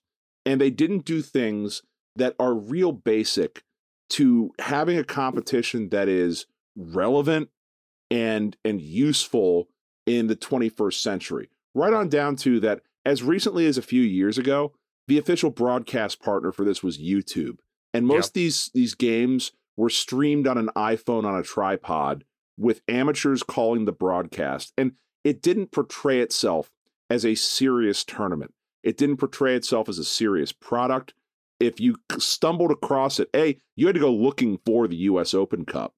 Um, and if you stumbled across it, you would be mightn't be mistaken for thinking that you were watching some D3 um, amateur broadcast of a school with 500 students. And I, it makes me more mad in hindsight that there was never an attempt to modernize the Open Cup or to twi- to tinker with its format to make it something more akin to the NCAA tournament of a single Mhm. elimination game with brackets revealed ahead of time so that you would know your entire pathway through the tournament and stuff like that. Just they they fumbled the ball on the Open Cup and allowed for a situation where MLS could make this decision without there being not just backlash from some parts of the fan base. If the Open Cup was better run, there would have been universal backlash that would have probably made them think twice about making this move, I think. Absolutely. And that's what kills me about some of the cheerleading I've seen of this decision, which is people will voice fine, legitimate gripes about the tournament. But the solution isn't for Major League Soccer to abandon it. The solution is to make the tournament better. And there were a number of things that could have been happening that could have made all of this easier. And yeah, Chief, you just rattled off a bunch of them stadium standards, broadcast standards, treating the broadcast like an actual, you know, val- valuable piece of this. Uh, this year alone, we went in, I think it was just a couple of weeks before the first matches, before we even knew who had the broadcast rights to this. I think HBO looked to try to quickly sell it to somebody else at the last second because they bought uh, all of the the U.S. soccer rights to the national teams, and it came with the Open Cup, and it wasn't clear what they even wanted to do with this. But yeah, a set bracket, uh, seating ahead of time, the, and I apparently got shit for this, but the lower seed, quote unquote, getting the right of first refusal for hosting rights that can make these games have big crowds. Look, San Antonio, uh, Sacramento, New Mexico, North Carolina, these are really good U.S. markets that the U.S. men's national team is going to be playing games in. Why not give them sold out crowds of facing, sure, FC Cincinnati's two team? And that's the other piece. They could have let teams register 40 players to an Open Cup eligible roster and just let them bring up the youth teams. And then if you say, you know what, the roster or the, the schedule congestion is too much, you can let the individual teams decide whether or not that's too much.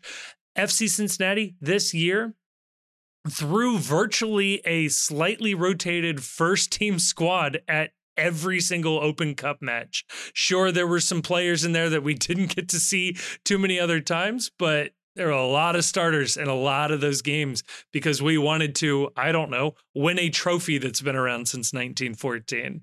Um, that's what kills me about this is sure you might have some valid, you know, some valid complaints, but this is not the solution to that. And at a certain point, like my love of the sport of soccer comes from some of the romanticism that yes is dying left and right these days but like there's some value and joy in in some connection to the sport and knowing that we have a tournament that's been going since 1914 that when FC Cincinnati is playing for that tournament in that tournament for that that trophy that that is something that other teams have done in the past that connects something to it.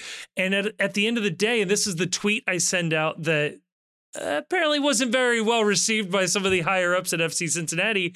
But at a certain point, you have to be willing to say that your soccer team exists to not purely make money, that there may somewhere, somewhere deep down inside, there might be the opportunity for some amount of charity work, of community building, of being a part of some larger piece of fabric. That, yeah, that comes from creating mini pitches for little kids to play on. Maybe it could also be you have open cup games with cheaper tickets to let a a lower class of citizen watch one of your games every once in a while. Like insane to me that this couldn't be something better. And before we we let MLS off the hook entirely, not entirely, but before we we give them a reprieve in some of their blame here, uh, some Soccer United marketing did run the US Open Cup marketing and broadcast right ownership from 2007 until 2023. So MLS surely played a role in making sure that this this tournament wasn't advertised, wasn't improved upon, had no standards enforced. So super frustrating that it all comes down to this. I don't know. Grayson, you haven't talked in a while. I'll shut up. yeah, so um Yeah. So uh, I'm mad. yeah, I mean, like, look, the I, have always been really cynical about. Um, I've been I've been both cynical and appreciative of corporate like community involvement, uh, in the sense that like I think it's good that they do it Right. And I think I even like wrote about this in like the post. Yeah. At one point. And it's good that they do it, but they don't do it because they want to do it. They do it because like they know people like to see it. And it's part right. of like their marketing budget. Right. And then some other stuff they might do because people like like demand it and they make the calculation that like it's better to do this than to put up with what we have to put up with if we don't do it. Yeah, ExxonMobil right? like, has entire parts of their company dedicated to fighting climate change. yeah. Um, you know, some fans Great found job. out that some fans found out that uh uh some other teams had free uh, sanitary products in the women's restroom. Mm-hmm. And brought that to the club's attention. And now that's the thing that FC Cincinnati provides. Boom.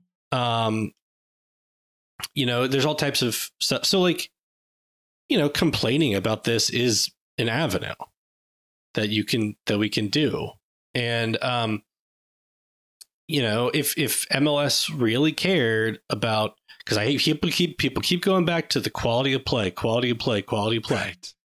If they really had to, if they really cared about the quality of the play, they wouldn't have done something that affects like you know for most teams one two three games right. that are not as well attended as like regular season games for most teams or like playoff games um, they had the opportunity to, to take some action that would affect uh, you know the whole season and the MLS team's ability to compete in Champions League and the quality of uh, Leagues Cup games and the quality mm-hmm. of playoff games when mm-hmm. they looked at, at at at opening up some of the roster and budget rules. And what did they didn't? They just didn't. They didn't do anything. no, they did nothing. Um, and so like they added uh they added one thing. They they added one thing of note to me. Um, but I think that this is a low this is a this is a low ambition uh, move. where Mhm. um, now you can get GAM for transferring designated players outside of MLS, but only if those players are TAM eligible. Wow. So only so only somebody on a so that this only helps teams that Who- sign cheap players. that sign cheap designated players. This incentivizes teams to sign cheap designated players. right. Um, that's not it's not a it's not a move that's going to help make the league better. It's going to give cheap owners uh another excuse to be cheap. Right. And that's and so if they cared about quality of play as much as they said they did, they wouldn't be complaining about having to play Pittsburgh Riverhounds one time a year. on a Right. Wednesday. They would be, you know, If they taking advantage of the Apple deal and yeah, if they- improving the quality of the rosters right now. if they and cared, they're they would they would upgrade the ability to move players back and forth between the two teams for these tournaments. If they cared Mhm. about quality of play, they would look at things to reduce travel for players. If they cared about the quality of play, they would mandate that no artificial surfaces be used in the league. If they cared about the quality of play, there's any number of things they could do. You know what they could do as well? They could not play the Leagues Cup. That's another thing Yep. they could do. That's a perfectly valid option in this space, but that takes money out of their pocket. And I hate that this makes me hate the Leagues Cup because I really enjoyed the Leagues Cup last year. Don't make me hate my other sibling because you're being mean to my other, my brother. Like, don't do that.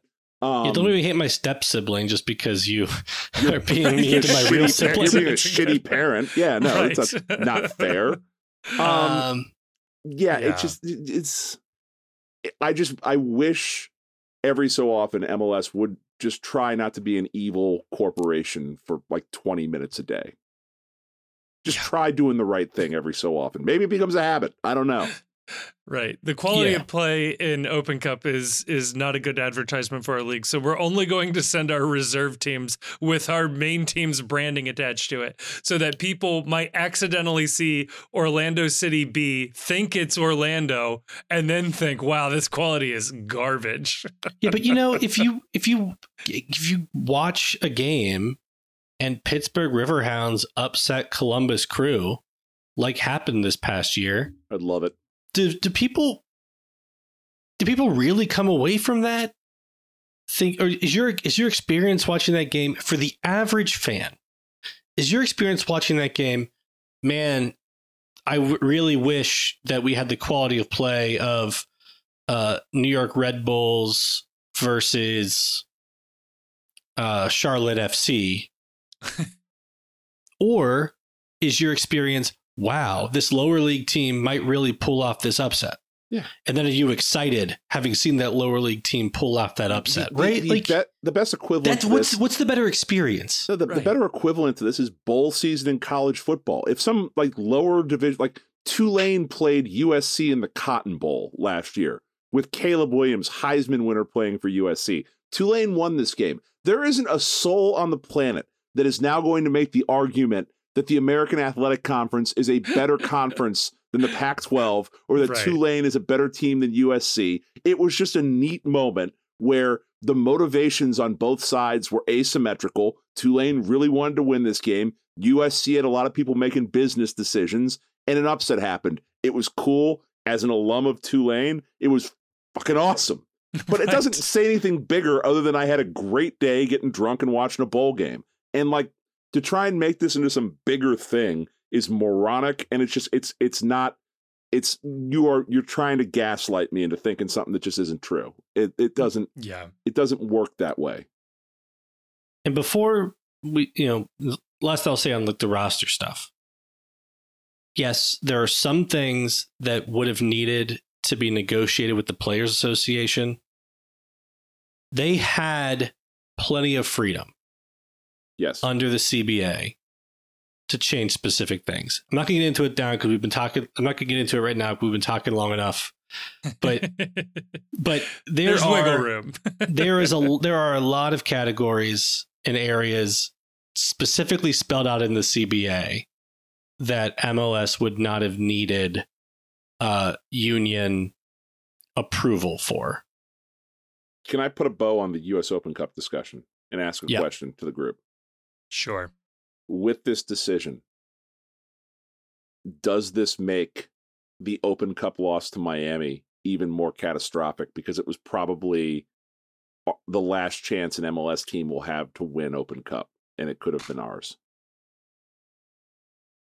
I'm still hoping that U.S. soccer grows a backbone, threatens something, and forces Major League Soccer back there into is the there is fold. there is somebody dug through this. I haven't Threatened double-checked it, D1 but- status. Yeah.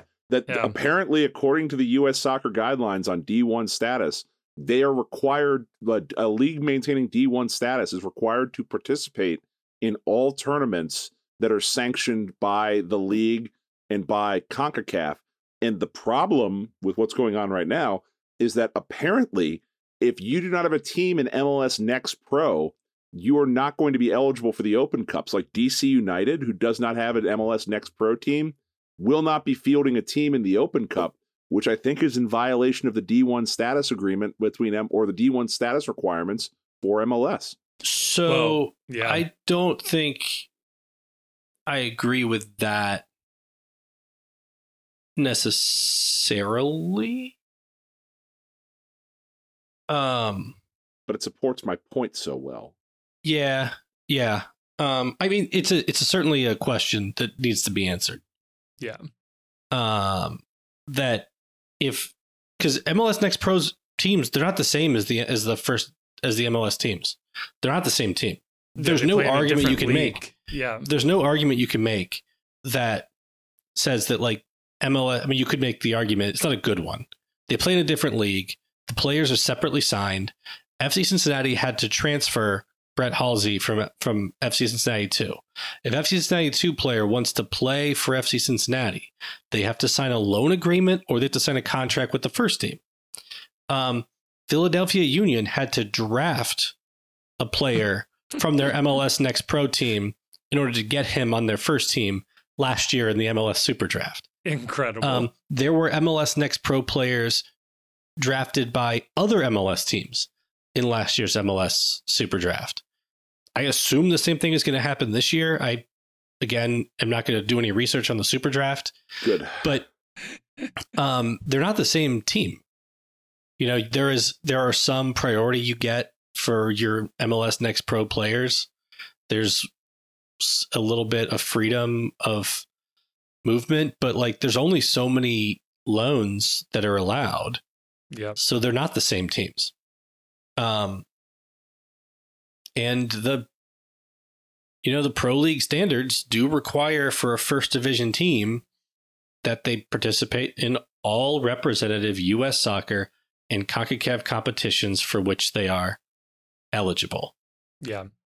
Now, So, the MLS que- I, I suppose if you made the argument that the next pro team participation satisfies this, that would also excuse DC United because they're not eligible because they don't have a next pro team.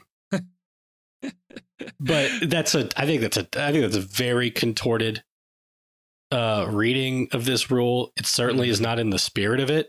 And you know what? Get the Canadian MLS teams are playing in the Canadian Championship. Yep. It just The Voyagers so- Cup or something like that. Yeah. No, they, they have it's their version of the I maybe it's called no, is it, I think Yeah, it's just it's- called the Canadian Championship, right? Uh, the Voyagers Cup, I think, is the name of the trophy. It's a similar story to the Supporters Shield. They didn't have like a thing, and so all the fans got together and created the Voyagers Cup. Uh, Might be the name of the tournament now, but I'm pretty sure it's the name of the trophy. Yeah, but that you know the Canadian Then- Championship has When we find it 50,000 years from now, it'll just say V'ger on it. the Canadian Championship has um CONCACAF Champions League qualification attached to it. Yeah, Right. bullshit. And- it's an easy way to get in. Yeah, and the quality of play, I'm sorry, has can't be any better than US Open Cup. Can Right. we register for the Canadian League instead? That sounds like way more fun. Will they accept refugees from America that want to play in a meaningful cup tournament? hey, all I'm saying is Cosmos fans ask themselves that same question back in the day. Cincinnati. oh, it's a, instead of Cincinnati B, it's Cincinnati A. Cincinnati A. yeah, that's the frustrating thing is that this being a league decision takes FC Cincinnati's, you know, decision making away from them. Uh, you know, if we didn't want to care about the tournament, that's fine. You can deprioritize it in other ways. But I find it funny that people, you know, when entertaining the idea of, oh, well, they could reduce roster congestion in other ways, like reducing the number of regular season games. And people go, whoa, whoa, whoa, can't just take games away from them. They'll lose gate receipts. It's like, hey, I think that's exactly what you just did with the Open Cup, my guy. like, come on now. This is, this is getting a little ridiculous. So I don't know. I like to think that at best, this is a clever negotiating tactic by MLS to put US soccer in a funky bind. And if not this year, at least next year, they come back and MLS has some absurd advantage in the Open Cup that they you- didn't already have. if you want to go real nuts on it, okay, we could talk about how when you know these MLS teams they go to town to town, they talk about like committing to the city, they get buy-in for the stadium. They're like, oh, we're gonna bring all these jobs. Well, they just cut a bunch of jobs, right? Yeah. Like, there's people are not gonna be working this game. Yeah. There'd be fewer fewer people needed to work the stadium. Um, it's anti it's anti police officer. You know, because they away pay, overtime opportunities. there's oppor- overtime opportunities for police officers and you know especially at a at a time like this um depending on depending on how you think about the issue is it really the time to uh provide less support to our first responders? I think yes but other people may disagree. I think I think what FC Cincinnati is really saying is that all I think what FC Cincinnati is really saying is all cups are bad. That's yeah yeah Yeah. Uh, Grayson, let me ask you this. Are there specific player bonuses associated with Open Cup performance? Yeah, the C- so there's the the CBA. What it does is it doesn't like MLS is not obligated to pay bonuses for Open Cup, okay. but to the extent that U.S. Soccer provides funds, they have to be put into the team bonus pools. Like MLS can't just pocket the money. So there's no guaranteed money that players are losing out on, but they are losing out on the opportunity Right. Okay. to earn those bonuses. Because I, I assume US soccer generally pays out those bonuses. Right. But at a minimum, for some teams in MLS, or for some players in the Players Union, they now are going to make less money this 2024 season than they would have otherwise without this decision being made. Houston, let's see, what was the bonus pool? It was like 300K for the champion. So Sounds that's right. that's 300k that Houston um Houston had to spread across their 30 man roster. You know, depending Right. on how they decided to distribute that, you know, it's on average 10 another 10,000 a person. That's meaningful to a lot of players in MLS rosters. Oh yeah, especially some of those youngsters who, as we've already discussed, were making up the bulk of those minutes at least in the early rounds. So Could mean something to your boy Kipp Keller. Mm-hmm. Yeah. Mm-hmm. Just super frustrating. Ian Murphy would Um, have liked that money. Yeah. Nick Hagglund, for that Come on, matter. they all they all want that money. Everybody wants money. ten grand. Even if you're wealthy, you'd take ten grand if somebody's passing it out. Walk right up to the Jack Casino, put it all on red. Twenty thousand before you know I mean, yeah, Lucho could make a payment to CHCA or something, you know. That's like a really nice dinner out, guys. um, cool. Well, we'll see what happens. I don't know. Uh, it does sound like the Independent Supporters Council are going to try to get their groups fired up at their in-person meeting coming up here soon.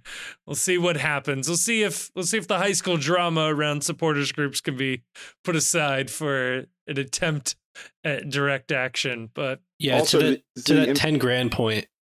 Um, I do, you know, people because people talk about conge- people talk about schedule congestion, oh Right. yeah, and even players talk about like the number of games they expect to play. No players are offering to take less money in exchange for fewer games, right. No. so they wouldn't be paid the same or more, but have fewer games. games. Yeah. yeah. Fewer games. Or given how dumb MLS set up their schedule, the same number of games just distributed at a more ideal pace. Like some teams took a month off for Leagues Cup, but were playing games every four days for two months. So stupid. Also, if anyone at the Independent Supporters Council wants to uh, pay for the postcast to travel to their conference to discuss all of the drama being created, We will, if our expenses and our flights are paid do I believe, Montreal, I think is where the conference is this year. Wow, yeah. Um, if you want to pay, we'll conduct interviews, we'll do anything on your behalf, and we will do. Look, if there's a free trip involved, I'll say anything that you want me to say.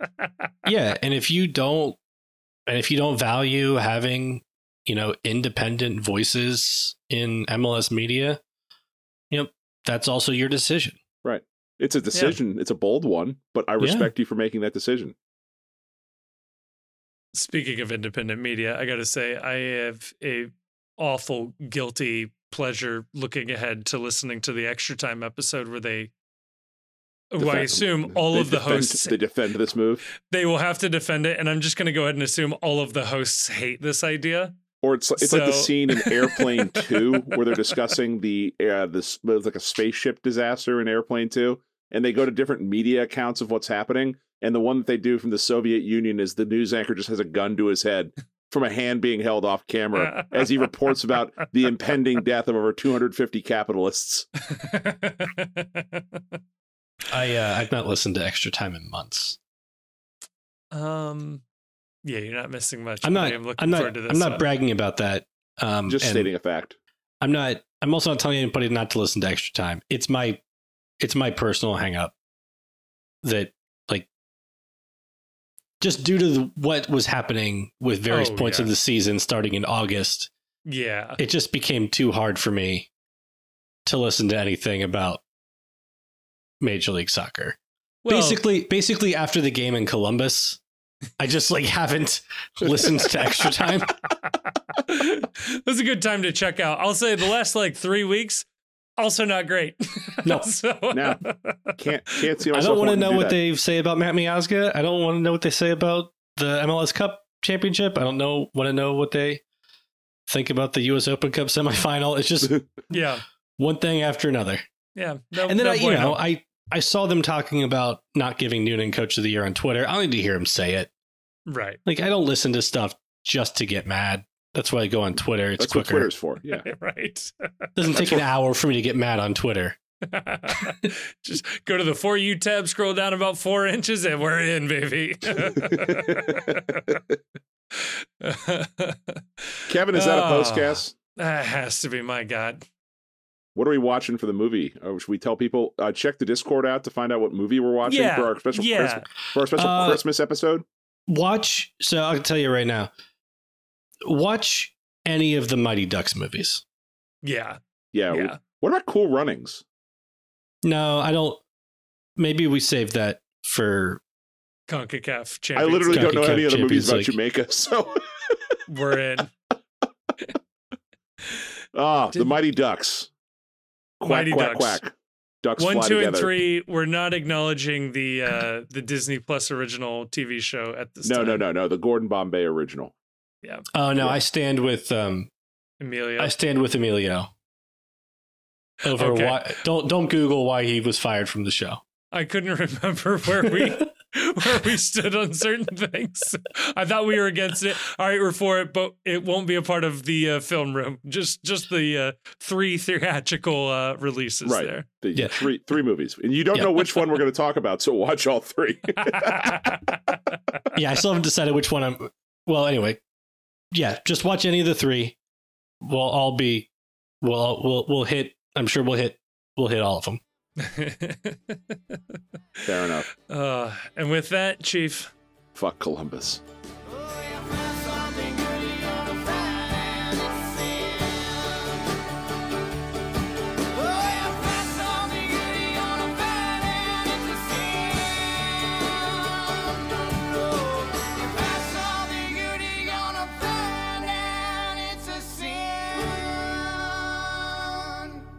Thank you so much for listening to this episode of the Cincy Postcast, which is a production of The Post Cincy. You can check us out at thepostcincy.com for all of our written content as well as links to our social media.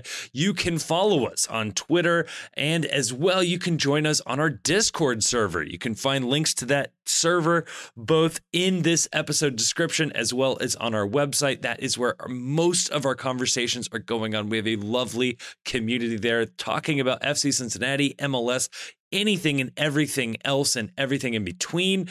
We also want to give a huge thanks to Jim Trace and the Makers for providing all of the music you've heard throughout this episode. They're an amazing local Cincinnati band. Again, more information about them is in the description of this episode. And if you enjoyed what you listened to, and you've made it to the end, so I'm going to assume you liked it, or you just can't reach your stop button, please like us, review us, subscribe to us wherever you are getting your podcasts. That is going to be really, really helpful. But more importantly, share this with a friend. A personal recommendation helps spread a podcast so much further. So please share this if you know somebody in your life who's an FC Cincinnati fan, an MLS fan, somebody that you think would enjoy this.